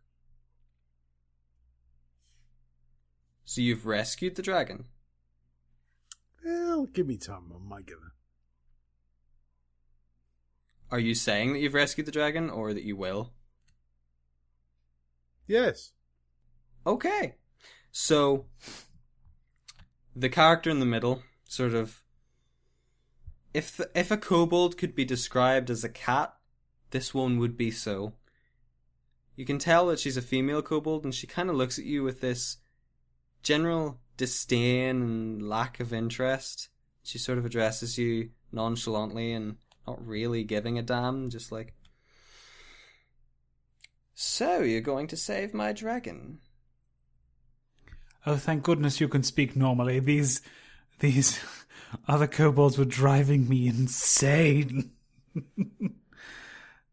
and they sort of, the other kobolds sort of look at you with a glare, and like, even, well, Meepo doesn't. Meepo's just looking at you with stars in his eyes, thinking like, dragon, dragon, dragon, dragon. Um, but yes, the, the woman, or woman kobold, uh, Yusdrayl, uh, she's like, yes, well, some of us are blessed with a higher level of intelligence. Yes, I know that burden all too well. We are uh, Borrowdale Hardmouth, that's me, and Koeko, the brawny one, that's him. And we are here on an adventure to uh, seek some truths and learn some knowledge, and most of all, uh, do good, I suppose. And so we were brought here uh, on the the knowledge that there was goblins, and they were doing something with some sort of uh, magical apple, and we wanted to perhaps investigate. And now it seems that there is perhaps a an additional part to this where your dragon has disappeared. Perhaps we may be able to assist in that for some sort of recompense. Yes, well, the goblins stole our dragon. Calcryx.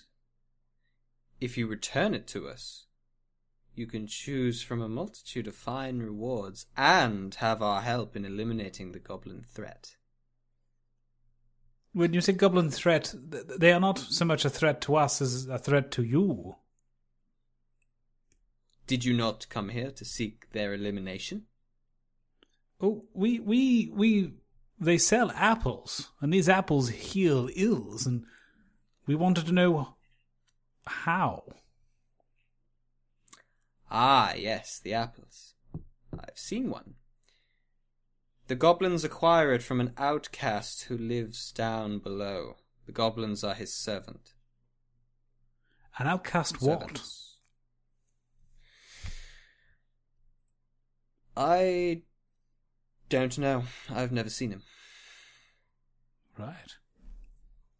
So where did they So take your is- dragon?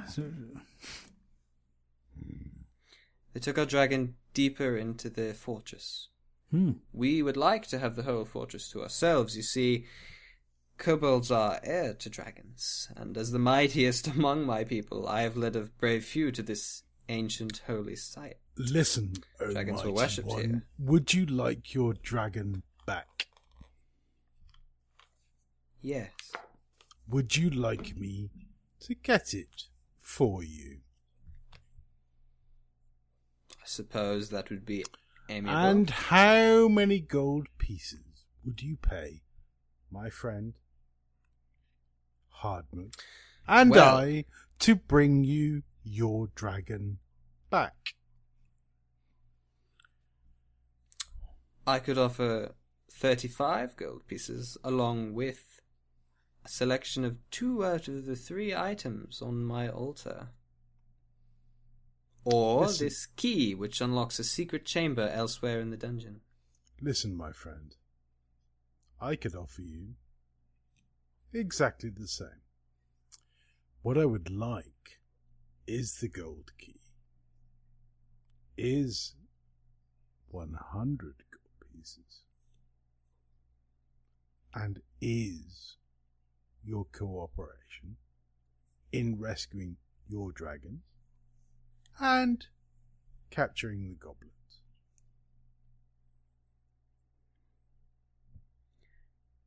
Unfortunately, I don't have much in the way of your kind's currency, and I can only offer the 35, but I think you'll find that the items on my altar far exceed the value for which you seek. Well, what are the items? In which case. I'll take all of the altar. Roll persuasion or intimidation, whichever you prefer. I've a feeling I might Difficult go for question. intimidation given the choice. Can I add a persuasion roll yeah. onto that? You can assist, so you roll persuasion, and then um, if you succeed, you can add a modifier to Koeko's roll. Uh, 12 plus 1, I got 13. six. 13. What was that again, sorry? 13. 1 and 3. Six. And. Right, what- so uh, unfortunately, you didn't look particularly persuasive back there, Borrowdale.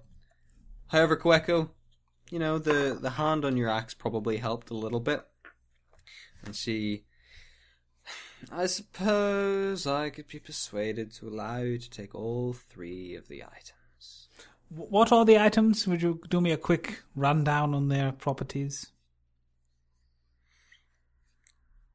So there's a small token-like object. This is uh, obviously just your observation rather than than her speaking.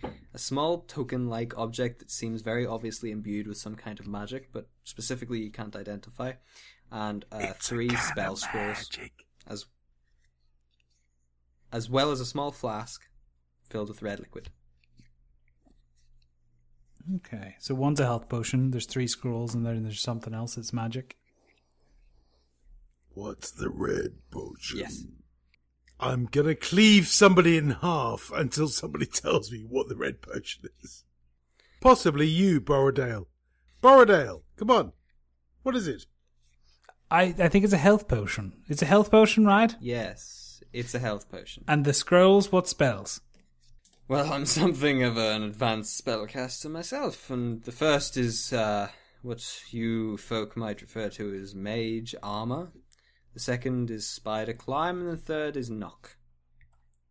Right. I mean, I can do mage armor right now, and I don't need a spell scroll for it. But the third one Shall we move on, The- Borrowdale? Uh, I suppose. What's the token before we leave? Ah, that is an item of untold arcane power. Yes. What does it do? It contains untold arcane power. Can I do an insight check to see if she's talking nonsense? You can certainly try. Okay. That is a two. You believe her wholeheartedly. I threw an Eleven, if that helps. Told arcane power. And Koeko, your uh, judgment doesn't really factor in as much here. You basically take Right. whatever Borrowdale says at face value because you trust his Mhm. judgment on the arcane. No, fair point. Fair point. All right. Say we get your dragon back. Where would we go? Downstairs? What's the reward? Meepo! We've already discussed your reward 35 gold pieces, the entire contents of my altar, and my assistance in disposing of the goblins. Suppose that's not bad. Can we have Meepo as well? Well, he will guide you to where the goblins have taken the dragon, we suspect. Yes, I mean like ridiculous. after, like a like a valet type situation. Suppose that would be up to Meepo. We don't really like him, so. Borrowdale. Meepo, they don't Stop want thinking you. about your wardrobe. Stop it. Meepo, we'll we'll talk about this later, but you're coming home with me. Meepo scared. I would be. right. All right, Meepo, lead on. Let's uh let's head down into the depths. Get ourselves a dragon. All right. So, he leads you back along the corridor from whence you came, back into that irregularly shaped room with the broken cage and the fire pit. This time to one of the northern doors, the one that faces away from the direction you just came. Uh, he sort of explains to you. Um, I'll condense it down so as not to have to do that voice anymore. But he explains to you that this is sort of the the back door towards where the goblins are. There's another door, but it is reinforced and guarded because it's the main thoroughfare from which the goblin raiders would attack. This is a more unused passage. Have humans passed this way before? Are you asking Meepo or are you investigating? I'm asking Meepo. So, Meepo seems pretty useless at this stage beyond pointing you in the general direction you should go. He seems to know absolutely nothing except for the fact that the goblins took his dragon and he wants it back. Okay. he explains that he is the dragon keeper and that is a very well respected and highly sought after position within the kobold community. Except when you lose the dragon. Yeah, it doesn't really uh said Look good. an Irishman in the corner. So uh, we now look at the door and go, hmm, has a human been this way before? so roll investigation. 18 plus, 23. plus something. Oh, uh, let's go with his. So you can actually make out, since the dust is not as disturbed here from kobold tracks and the like, uh, you can make out four sets of larger humanoid tracks. Ooh, they appear to have gone this The way. party of four. A party of four. Ooh. Adventurers unite. Let's follow them. Lead on, All Meepo. right. So he leads you on, Meepo, through a narrow corridor that doesn't really contain anything. It twists and turns, but it is still man-made, same as the rest of the fortress. Um, you're alert for danger, but there isn't any to be found. You eventually walk up to this large stone door, which Meepo sort of tries to push open, and then stops and looks up at you, Koeko. Okay, Brodell, I can open this door, and behind it is all world of trouble. When I open this door, we're in the game. Right. Um, perhaps I should. Hmm. I'll wait. Hmm, No, it's got to cast some sort of armor, but No. I'll wait. We're going to push open this door. We're going to be alert. We're going to try not to be conspicuous. In your case, we're going to try not to talk too much. And we're going to see what the world holds for us. Yes? Yes. Meepo, agreed? Meepo agrees. Excellent. Consensus. I take a big deep breath, I pull in my tummy, push out my chest, open the door. So the door grinds across the stone floor uncomfortably loudly, and you look into the room that hides behind it. Without the lit torch sconces of the previous kobold inhabitants, this room is fairly dark. It's not a problem for the kobold, it's not a problem for the half-orc, but a human may struggle to see clearly in these conditions. Can I cast light on Meepo?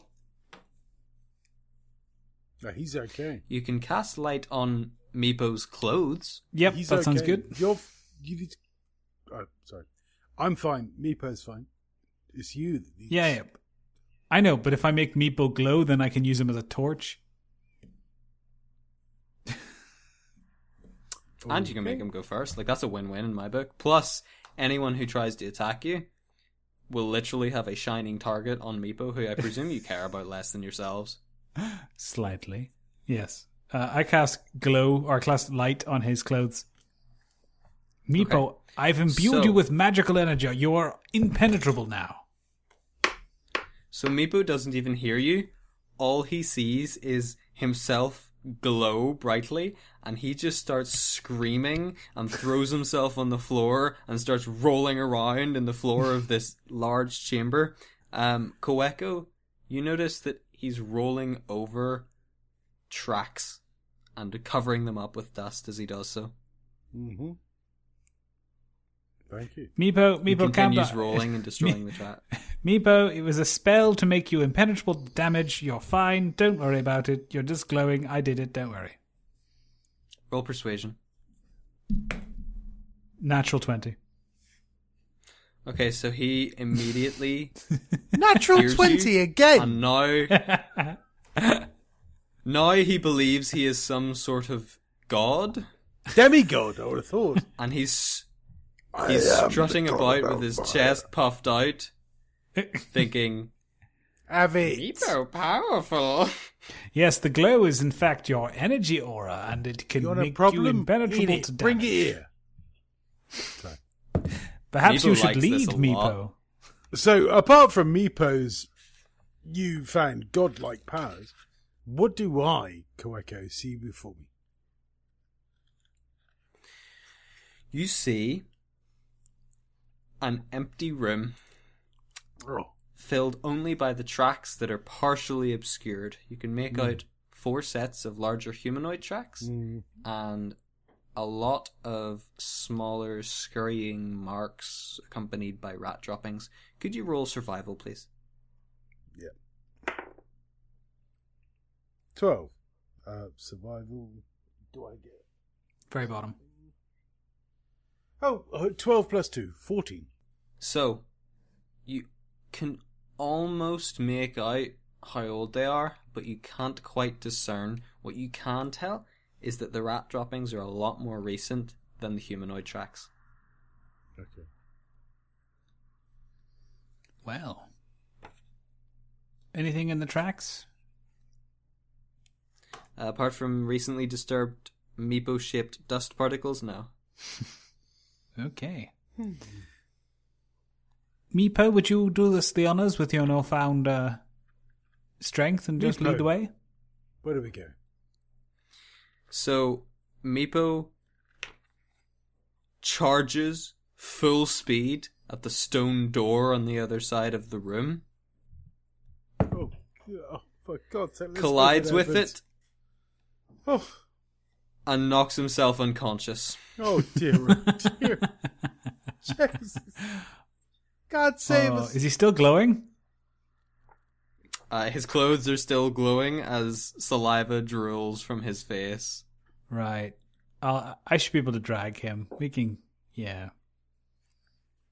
That's fine. You lead on. He's gonna have a concussion, but apart from that, I don't think it'll render So him any more. he feels that door was the way to go, but unfortunately it wouldn't open for him. So I, I guess I try and open. So it's another stone door, and it opens very easily for you. This one slightly more smoothly than the one before. It was already ajar, uh, but not from Meepo's attempts. Sure. Magically ajar. More just it was left open. Could be that too.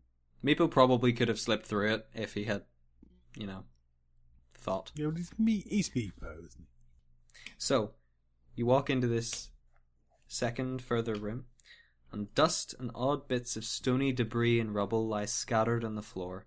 An ornate fountain is built into the eastern wall, so that's on your right whenever you enter the room. Though cracked and stained, the fountain's overarching drag or overarching carving of a diving dragon retains its lustering beauty. A relief carved stone door stands on the western wall, so that's to your left. And in mm-hmm. front of you, on the far side of the room, there is a stone archway that leads further into the shadowy depths. Mm. Mm. Well, presumably, uh, my intelligence is arriving. Gently, he's coming through the door. Um, Borrowdale? Uh, But- right. oh, what there he is. Here. Can I do uh, investigation just to kind of see what the direction of travel might have been for anyone passing through who is not a rat? So both of you can pick up the trail of the humanoid tracks. It seem they seem to be going straight ahead. Uh, One of them does seem to sort of trail towards the fountain and sort of spend a bit of time around there, um, and another different set of tracks goes to the other door on your left and spends a little time there. And the other two sets of tracks can be seen sort of Are they all impatiently kicking the ground. They are all humanoid. There are still rat droppings, but you can discern or rat tracks and droppings, but you can discern those fairly easily. Hmm. Have a look at that fountain. All right, could you roll an Arcana check for me, please? Ew, that's not very good. That's an 11. Yeah, me too.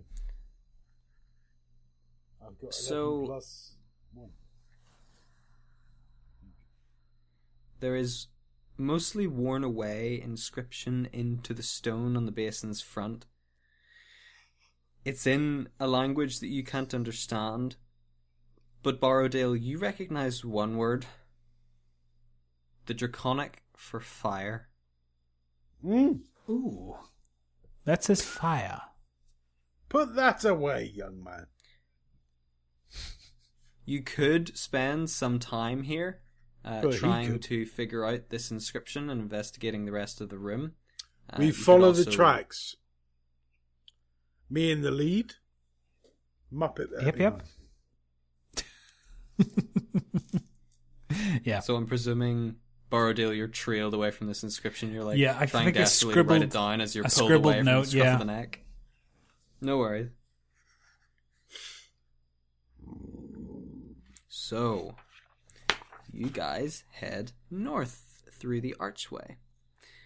It widens briefly, and the arch continues straight ahead. There is a crumbled down passage uh, caved in to your right, and to your left is another stone door similar to the one on your left in the previous room, but noticeably different. Noticeably different in what way? Well, the one prior seemed unique in its carvings, whereas this one seems more akin to the other stone doors you've seen. Okay. So I think it's probably, for me at least, time to go. You know these hand axes? I'm just going to put them back in their slings. I'm just going to pull out the great axe. Just in case I need to hit somebody really, really bloody hard. So I'm going to go to that door and, in a gentle, persuasive sort of way, I'm going to kick it as hard as I. F- I'm going to hit it really hard. This stone door on your left, yes? Correct. So you brace up a lot of strength and boot this door. It flings open faster than you would ever expect a stone door to move.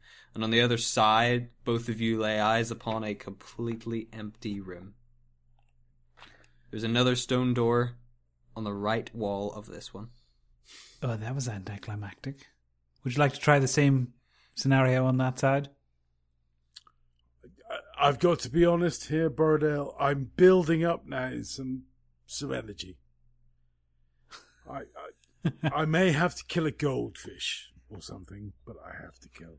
So let's let's go and kick whatever door you'd like to be kicked. I'll kick it. Oh, well, let's just kick them all then. We might as well. Uh, we, I'm dragging this Meepo fellow here. It's not terribly light, but I'm dragging him. Uh, we might as well kick the doors down and get this started.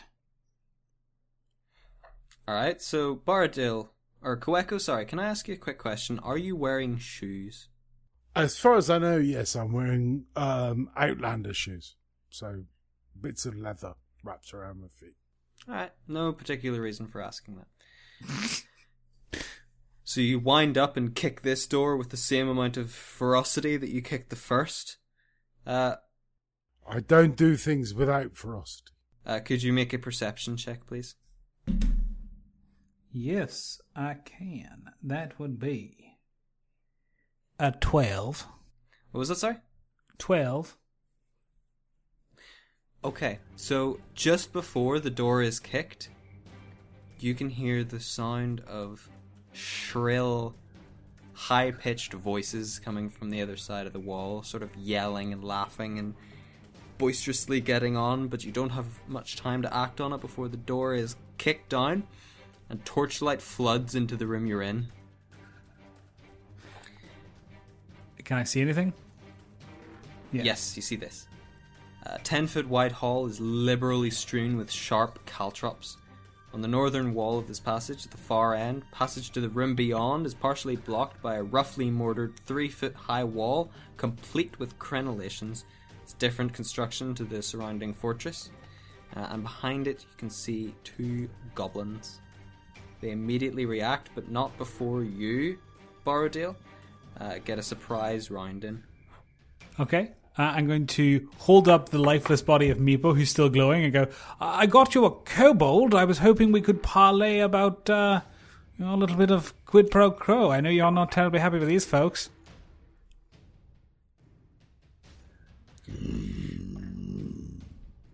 Kobold has magic and half orc minion attack. And they, Right. they just. Yep. So roll initiative. I believe this might be more your forte than uh, Koeko. I rolled 11. I rolled 15 plus 1. 11 plus 2. Well, so 16 for Kaweko and And 13, 13. for Borrowdale. Bolon in so there and one- cause some damage. One of the goblins was a little bit faster than you guys, but the other was not. So one of the goblins reacts very quickly, draws a small, uh, badly crafted but nonetheless functional bow with an arrow, and lets it loose at you, Koeko. Mm-hmm. So that is a 18 to hit. Okay. So if you compare that with your armor class, if it is the same or exceeds, then the goblin successfully scores a hit. Armor class is 13. So that is a hit. And he deals six points of piercing damage to you. Oof. Ouch! Can I. Oh, I'll wait till my turn, I suppose. That's probably better. So next up is Koeko. You've just been struck from the shoulder by a crudely crafted arrow. Hmm. And the other two goblins are, are out of the game, I think. There are two goblins in total, and they're hiding behind the like three foot wall on the other side of the caltrops strewn hallway, uh, firing So- arrows at you. So one has taken cover, and one has got. Uh, do I have visibility of the guy that hit me? They're both taking cover, but you could still see them and throw something at them if you wanted to. Uh, so are they within range of slashing or not? You would have to cross the caltrops in the hallway. You'd have to charge at them. Right. They're within your movement range. Like you could you could do that, but you would have to suffer some kind of roll for navigating the hallway. Or I could do the whole throne thing, thing, thing. So You um, certainly could. I'll do the throne thing. I'll just, I'll just throw a jab. All right. So roll a d20 and add the attack modifier of your javelin.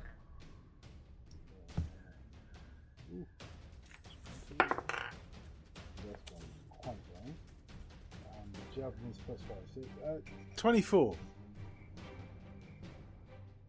So you threw the goblin, or you threw you threw the javelin at the goblin who struck you with the arrow, and he was just a fraction of a second away from getting into cover.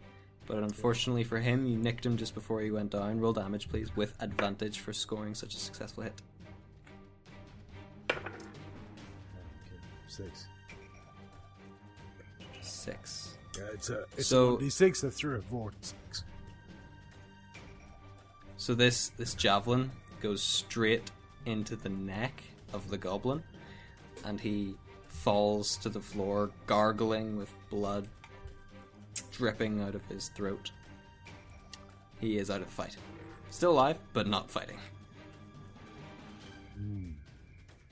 Well, Give me So, a minute. I'll come back. Borrowdale. uh, I'm going to hand the spear that I got from the, the previous room to Kawako to make up for his lost javelin. Um, and then I'm going to.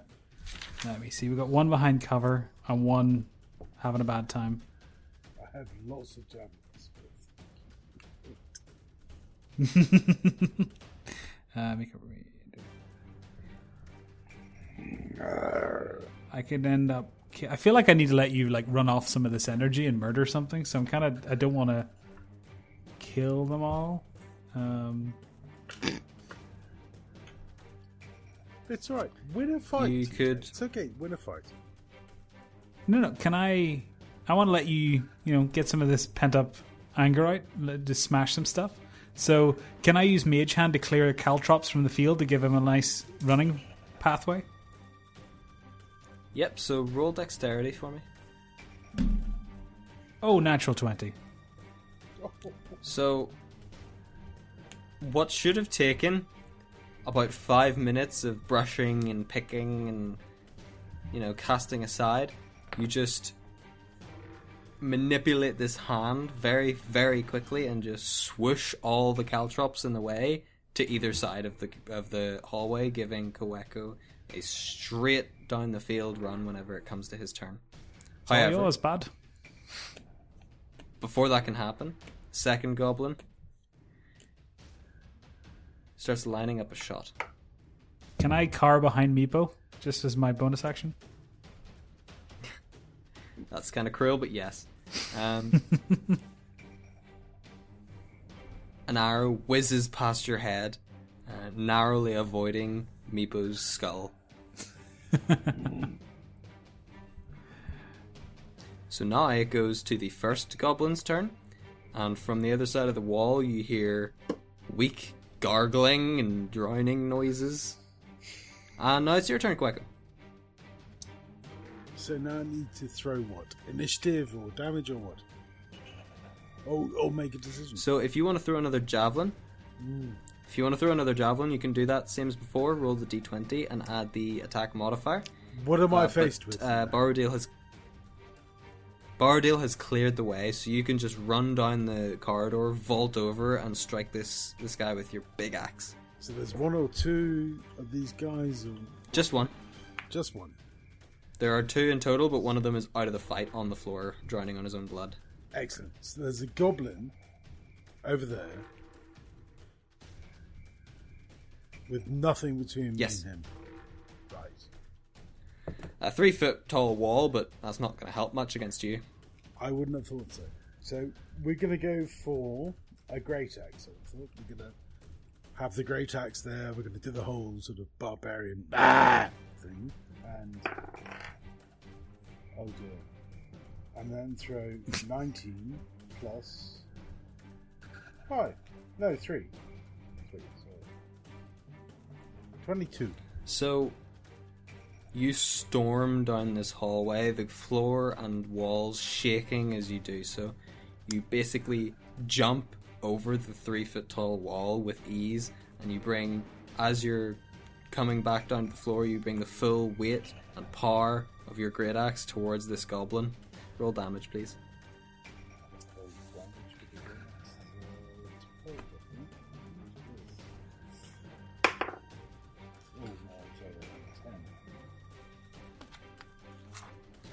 So, this axe basically can't tell the difference between goblin flesh and the air that it just went through, and hits the ground before you realize it actually went through any goblin, and half of it falls to the left, and half of it falls to the right. So as we say in Fountain Pen now. So that is a very dead goblin. And just as you do that, the other one on the floor bleeds out and lets out one final not- I'm not surprised given the option. Feel better? Thank you, Hardness.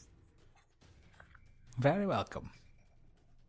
So, in this room, there are some supplies and rotting wooden crates filled with ammunition and shoddily crafted arrows. But on the other side of the door, leading deeper into the chamber, you hear the noises of rallying goblins that seem alerted to your presence. Hmm. Okay, here we go, Hardmouth. What do we do? Do we? Uh, I'm going to cast Mage Armor on myself. So, you successfully cast mage armor on yourself. Um, It's not quite the Kweka, what are you question I was during asking. time? Well, I'm, I'm, I'm looking slightly, slightly nonplussed. I've drawn my axe.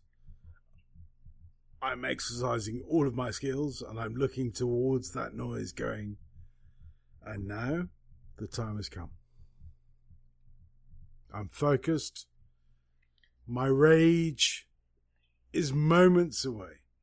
Alrighty then. So, let's get to it. You hear arguing from the other side of the of the door. Um, Kaweko, you're slightly too enraged to bother trying to translate, but you, Borrowdale, could you make an intelligence check to see if you can translate from Goblin to the rough dwarvish you know? Uh, yeah, that is, is translation a thing? I think it's just intelligence. Ooh, what's intelligence? That would Well, be. see, we both speak Dwarvish. You, c- you can't give us a hard time on Dwarvish. We both speak it. 19 plus 5. So you can very easily translate uh, from the crude goblin to what you are more familiar with, and you can make out that they're sort of arguing. There's three distinct voices, and they're basically trying to pick who's going to open the door. Would you do me a favour, Quacker? Would you pick up half of that chap that you just cleft in twain and just open the door and toss him through? Maybe that'll uh, help with their decision making process. With great pleasure. I will heft my grey axe. I will stand there. I will open the door, and I will suggest that I have a barbarian rage that cannot be matched. And that no, no, no goblin will stand against me. And I'll throw them the blood of their brethren and fly in there with my. So you're charging into that room, yeah? Yeah, I'm opening the door. They can charge at me or I can charge at them. Okay. So when you open the door, you see a narrow hallway that leads into a larger room. Um, when you open the door, you see three goblins, two of which are sort of pushing the other one towards the door. And whenever they see you standing in the doorway with your great axe, they sort of freeze for a moment and then comically start scrambling away from you. Uh, roll for initiative. A 4. 12. 12 plus 1. Okay. So, before you can react, two of the goblins start scurrying away from you, but one of them falls flat on his face. Uh, it is now your turn, Koeko. You can react in whatever way you want. They seem to be trying to get away, but you may feel that stopping them from alerting whoever's left in the cave would be a wise I react action. by putting my foot upon the back of his throat. And then learning, uh, sorry, leaning towards him and saying, Borrowdale, talk to him. Uh, shall we stop the other two, or are we just going to let them go on? We let them go. Okay, right. Um, hello, friend. Uh, this is a dwarvish, which hopefully you can kind of, kind of get. Uh, I'm trying to use simple words. We are investigating. Do you speak common? Okay, I'll release my foot a little bit. Pl- please let me go. Uh, can you see down that corridor in the room we just came from that there is one of you cleft in twain? I point. Yes.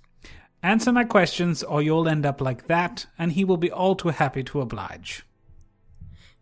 Yes, yes, of, of course. I, I, I can, I can take you to. Shut up. The Shut leader. up. How many goblins? Twenty. Including you? Yes. Including the ones he ones doesn't we just. seem like he's lying. He just seems like he's unsure. He doesn't really grasp definitive counting, and just is sort of Right.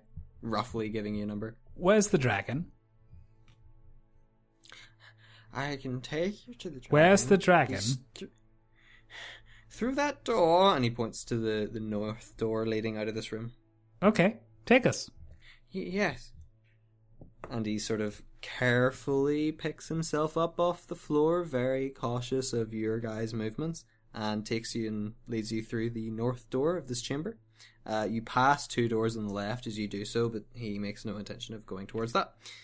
Uh, he opens the door, and this leads into another hallway. Um, directly in front of you, through this hallway, he points to a stone door and says, "The dragon's in there." Right. Who else is in there?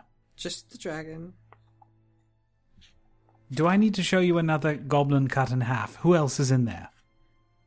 Just the dragon, I swear. We, the leader locked it in there, and it broke free of its chains, and we don't. Where to... do the apples come from?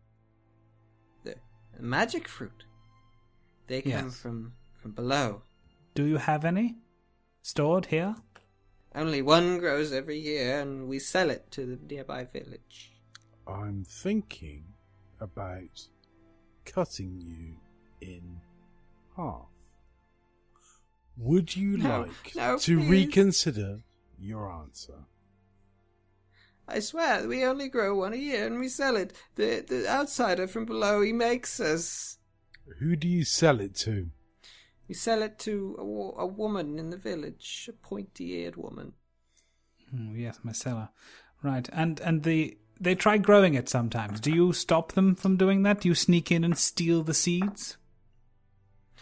No, no, no more can be grown. Why? The the outsider from below, he tells us, he warns us, no more can be grown. Yes, but do you stop it from growing, or does it just stop of its own volition? We've never tried. We've been warned not to. We we obey the man below. Hmm, right. Well, so it's up here, just through this door. Yes. Okay. The time has come to be direct. Take us on. So he sort of says, "The- "The dragon will kill me if I open the door, please." Guess who's going to kill you if you don't open the door? Two guesses. Both are right. That would be me. So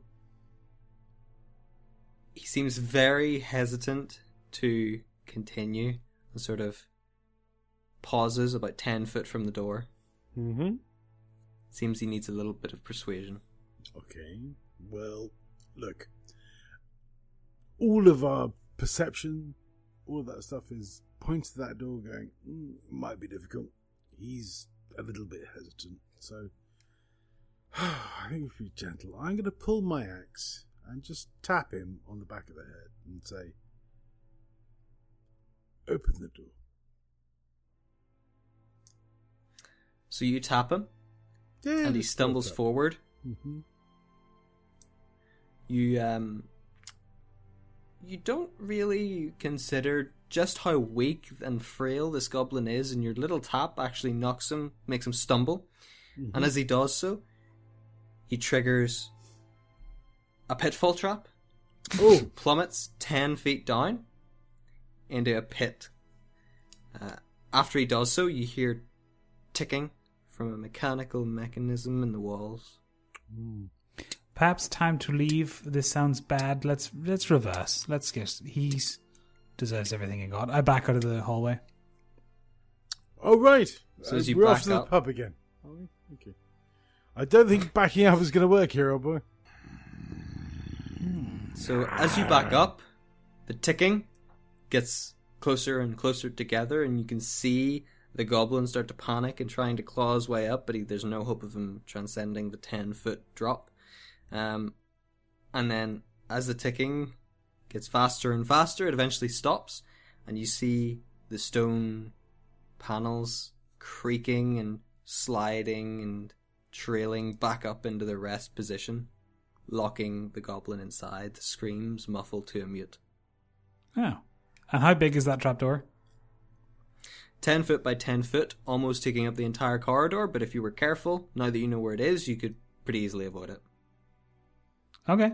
Let's avoid it. Get down that room. Yep. Uh, uh, there we are. Let's go around it. Alright, so you go around it. Um, if you didn't know any better, you almost couldn't tell that there's a goblin trapped under there. I wonder These how many of those there are. I said they're nasty. Fa- What's difficult for me, teacher, is I, I'm turning left all the time. I'm looking. Where are you?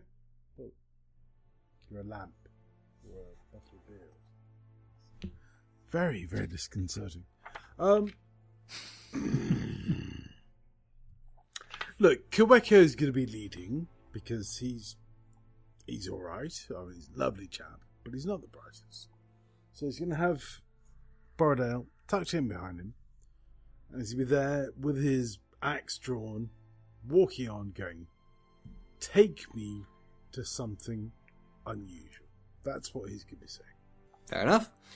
So, in front of you is a large stone door, much like the others. Uh, Koeko, as you approach it, you feel the air start to cool noticeably. Yes. do you touch the door? Well, I threw a 12 with. Oh no, you don't have to roll. Just do No, you did. want to open the door? Given that you're a dungeon master and I'm cautious. No! Terrified. Yes. I put my hand on the door and go, Bardale, pay attention. So you place your hand on the surface of the stone and you feel it frosty. It's not painful, but it is noticeably cold. Ice dragon. And it, eh, well, you haven't met it yet, but it could be a nice one. If there's ice and there's a dragon, I'm just making a logical jump. You'd Oh really my have to have a conversation before you can gauge the disposition of the dragon. Uh, well, shall we open the door and see if we can have a chat? So it takes a little more force than the other stone doors because you have to break the ice, so to speak. Mm-hmm. But you manage, and the door creaks and creases and slides and opens. When you look into the room, mounted and stuffed animal heads adorn the walls. The mounting job is sloppy, and the assortments of heads includes cattle, rats, and other not particularly impressive specimens. A few grisly trophies share the wall with the animals, including a couple of kobold heads. Smashed and broken cabinets and small tables litter the periphery of the room, mute victims of some sort of rampage. A rusted iron spike stands in the center of the room, trailing a broken chain. Thin patches of frost coat sections of the wall, floor, and debris. Dragon, hello. Um, just here to set you free. With we brought the uh, the um, kobold collection, your your buds. So, just some some adventurers on your side. Have you seen any other adventurers recently? Nope. Not you. Uh, oh, I rolled a five. I didn't ask you to roll anything. I asked him to roll perception. Could you do the same, Koeko? Of course I could. 14. So, you don't notice it, Borrowdale, but Koeko, you see a shifting white shape trying to be stealthy behind one of the tables at the far end of the room. You Oh. dare not get closer. Bardale, I'm going to have to kill everything. Assume. Inquire. Find something. My role is to stand here and look menacing. and I'm brilliant at it. I didn't see it. I rolled trash. So you need to tell me it's there. Sniff around. Why are we here? What are we doing? Can I do an investigation? See what's in the room? You certainly can. You would have to enter the room to do it, however. Okay, I'll sort of tentatively come in a couple of steps. Alright. Uh, roll investigation. Out of interest, is Meepo still being dragged by one of you? Yep. uh, I rolled a 12 plus 5, 17. So, as you approach the far end of the room, this white, panther sized shape jumps up onto the table with sprightling wings on its back. You can make out what must be a white dragon wyrmling. It seems highly aggressive, but stops for a minute whenever it sees Meepo. Hello, yes, I put my hand up. One hand sort of pulling Meepo, the other's up saying like almost defensive, like no no weapons. We're here to rescue you. We've brought our companion who was knocked out during our quest, but he is of your kin, the kobolds, and we are here to bring you safe passage back to the kobolds. it glares at you, Koeko, and then sort of looks at Meepo, and then looks at you with some sort of some level of animal intelligence, Borrowdale. It motions at Meepo. Yes, he's knocked out. He ran into a wall. He's a bit he's somewhat I simple. jumped up with 14 plus 5 and looked at this little fellow in the eye, and we. We just looked. Are you trying to intimidate it? Nope. Is it trying You're to just looking at it? me? We're just bonding, I think. All right. It has no intention of bonding. It seems highly aggressive. The only reason it hasn't seemed to attack yet is because it's trying to gauge why you have Meepo. I point at Meepo and I point at us and I give a thumbs up. Friends, we're helping him and helping you. It sees you motioning to Meepo. It doesn't understand you, but it sees you motioning to Meepo and sort of acting as if you're friends. And at this point, it growls and screws its what would be a face up and attacks. Roll initiative. Ah, right. Not the right thing to say. Don't worry. A three. What was that, sorry? I said, don't worry, my friend. He said a three. Ah. Ah. What did you get? Oh, me, I got a 14. Plus whatever I get. For initiative. oh, what? 15. Oh, I got three plus two, so five. It's okay. Oh no. So Don't the dragon worry. is a little bit more prepared for that than you guys were. And it actually leaps towards you, Borrowdale. Make a dexterity saving throw, please. Is there a dex? saving throw? Yeah. Oof. Nine. Wait. So I'm coming. you don't get a chance to react, unfortunately. Of course I do. I'm jumping in front of him. Of course I am. It's his only purpose. Unfortunately, you're not. The dragon moves with a speed for which you weren't prepared for. And before you can intervene, since Borrowdale had to move into the room and investigate, he is knocked to the floor with the dragon on top of him. Fortunately, it doesn't seem to be going for you, Borrowdale, and after a few seconds of thinking that you were dead, you open your eyes to see the dragon's jaws clamped around Meepo's neck as it bites down and decapitates him. Right. okay. Well, that's fine, I suppose. Koeko, it's now your turn. Right, um, I back up out of the room. I'm behind Koeko. Oh no, it's Koeko's turn, it's not yours yet. Oh, okay. Koeko, I think, at this point, would be upset. So, Yeah, I can see that. you know, I think he's going to go for reckless attack.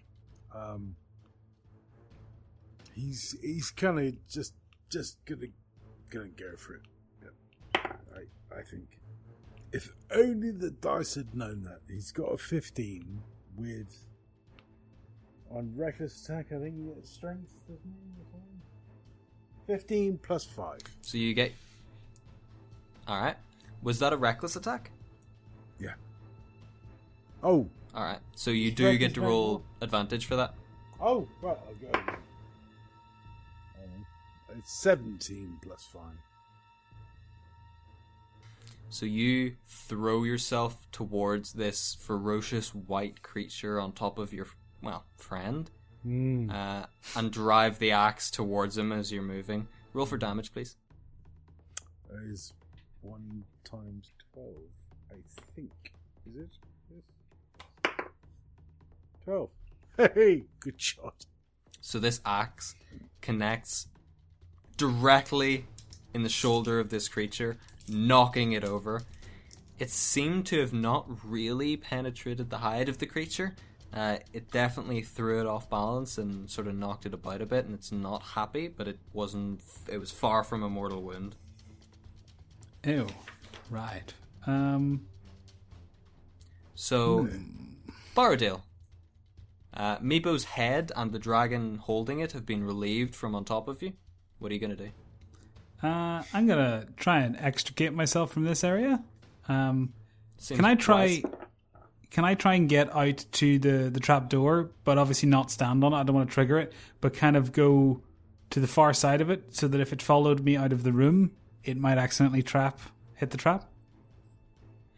Yep, you can definitely do that. Um, are you trying? Right, I'll give you an option. You can either navigate that very quickly and still have the rest of your turn, but risk falling into it, or you can take your time, use the full time of your turn, but Yeah. not risk triggering the trap. I want to make sure it's done right. I'm going to go slowly. All right, so you use your whole turn, the full six seconds, just inching your way round what you know to be the trapdoor, and you end up safely on the other side of it. So, now it is the dragon's turn again.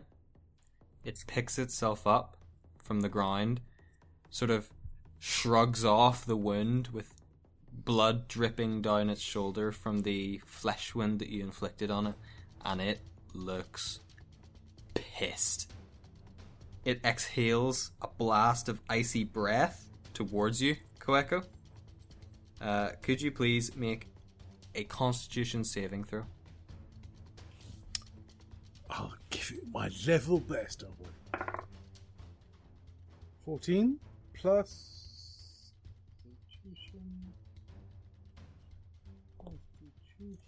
4. 18. So, you manage to dive out of the way just in time towards the door. However, you still get caught by a portion of the blast. It deals.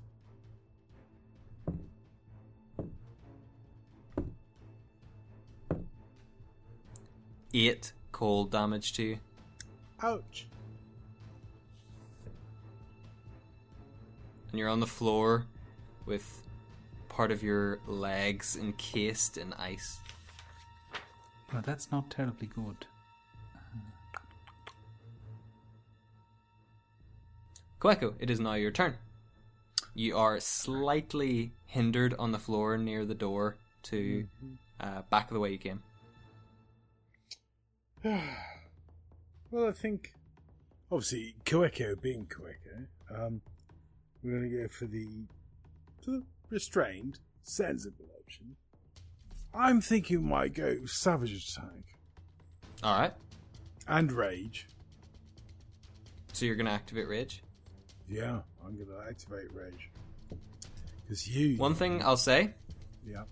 is that raging makes you much better in combat, but it does sort of block off your ability to think logically and tactically and maybe communicate and formulate plans with your teammates. So that is definitely an option you can do if you want to uh, maximize your chances of murdering this creature. Hmm.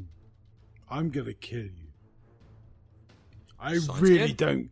I don't care what your opinion might be. I am going to kill you. So, there we are. Oh my god!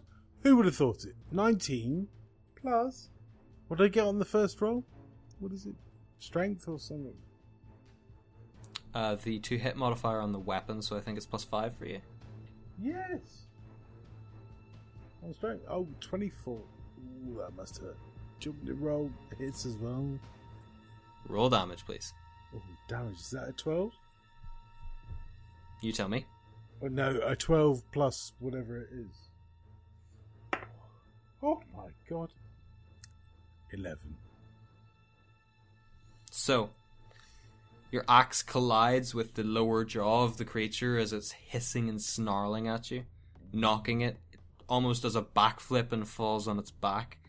It did not like that. It is a lot less happy than it was before, but it's still hanging on and still seems just as ferocious. Bardale, over to you. Uh, in terms of a 15 foot cone, what's in that 15 foot cone between me and the dragon? So the trap door is 10 by 10, so you're only really getting the first 5 feet of the room beyond that, of which not even Koeko's standing in. Right. That's less than ideal. Um. Okay, magic missile then. Alright, always hits its target. Roll 3d4, am I right? Uh, yes. Yeah, one d four plus one force. Three times. Yep. Alright, So one, so two, three, so four. and three, so four. So how much in total? Ten. Ten. Ten. Only ten. Doing my You're going to be eating those words. Honestly. The three missiles glide out of your fingertips into the room, tracing outlines around Koeko as they whiz past him, and all three of them connect with the skull of the dragon simultaneously. It falls to the floor with blood dripping out of its ears, eyes, and mouth. Dead. Ooh, Ooh. I, I wasn't quite expecting that.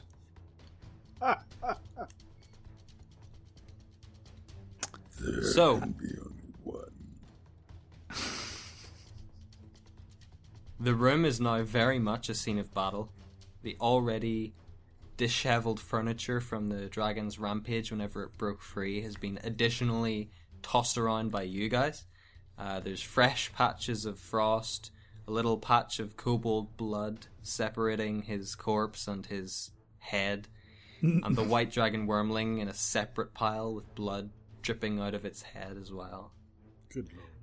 there is a mound of treasure gathered from the room behind the table. What? what Well, I'm there? all for that. Yeah, let's get some treasure. All right. Loot So everything the inside. dragon, the dragon is, well, I mean, it was cold before, but it's especially cold now as you just like hop over it towards the treasure. Um, the valuables include a dragon-shaped jade figurine worth twenty gold pieces, so you can note that down in your treasure, but uh, you won't be able to cash it in until you get to maybe a bigger city. Mm-hmm. A crystal goblet worth five, and 24 pieces of fine silverware worth one gold pe- piece each. Excellent. Oh, that's lovely. Um, Borrowdale, you notice of particular note a sealed scroll case. Oh, that's Ooh. just go Yes, all over. please. That's him. Uh, can I do a quick Arcana check to see if there's any curses or anything on it? You certainly can roll arcane. Oh, Jesus. That is a 4 plus 5. 9. There is definitely no magic on this scroll case. Uh, right. Can I, like, pick up the corpse of Meepo and use it to open the door of the case? Sorry. Not in any way that is in any way constructive. Like Right. it's kind of like a map case. Like you have to unscrew it. There's no real way you can you can do that with a limp, bleeding corpse. Alright, just open it. Yeah, whatever happens, happens. So I've heard. Turns out you were right. Uh, it, there was no magic on it that you can tell has had any effect. Uh, Oh, okay. Runes in the dwarfish alphabet spell out the word Kundrakar uh, on the edge of the case, and as you open it, an old parchment falls out. Uh, where the scroll case seems old and weathered and ancient, the parchment inside seems particularly new and fresh. Uh, could you roll intelligence for me, please? That is another 4. Uh, plus 5. So another 9. So there seems something vaguely familiar about the ink used in this parchment, but you can't quite place what it is. Uh, unfortunately, it's written in Draconic, and you can't make it out. Alright, just pocket that for later. Something to dwell on after we get out of the mines. Yep, pocket that for later. So you gather the treasure from the room. You take note of the carnage you have reaped. Can I get some dragon Meepo. trophies? You can get whatever dragon trophies you want from that thing. Unfortunately, a lot of the scales from it are damaged from the battle. Um, its eyes, which are of particular value to certain black market medicinal merchants, are just destroyed beyond belief. Uh, but you can still recover some materials from it, and the blood, I believe, is especially useful in certain potions. Okay. I just like chop that thing up, get whatever I can from it. And also, uh, what's left of Meepo's head? Is there much? Uh, there's a lot of teeth marks. A lot of teeth marks. Is it recognizably Meepo? If someone knew him really well, Yeah, then no bother. I was going to bring him back to sort of say, ah, he died well, but he didn't, and I don't care. So we'll just leave him. So yeah, you guys can sort of gather yourself here, take a short rest, uh, maybe work at getting some of those dragon trophies. Uh, and I'm going to pause us there for this session. Ooh.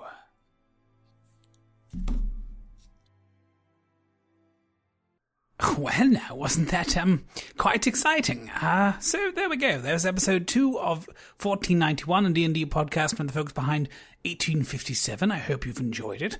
And perhaps we'll be back with another episode sometime soon. So for now, goodbye and good luck.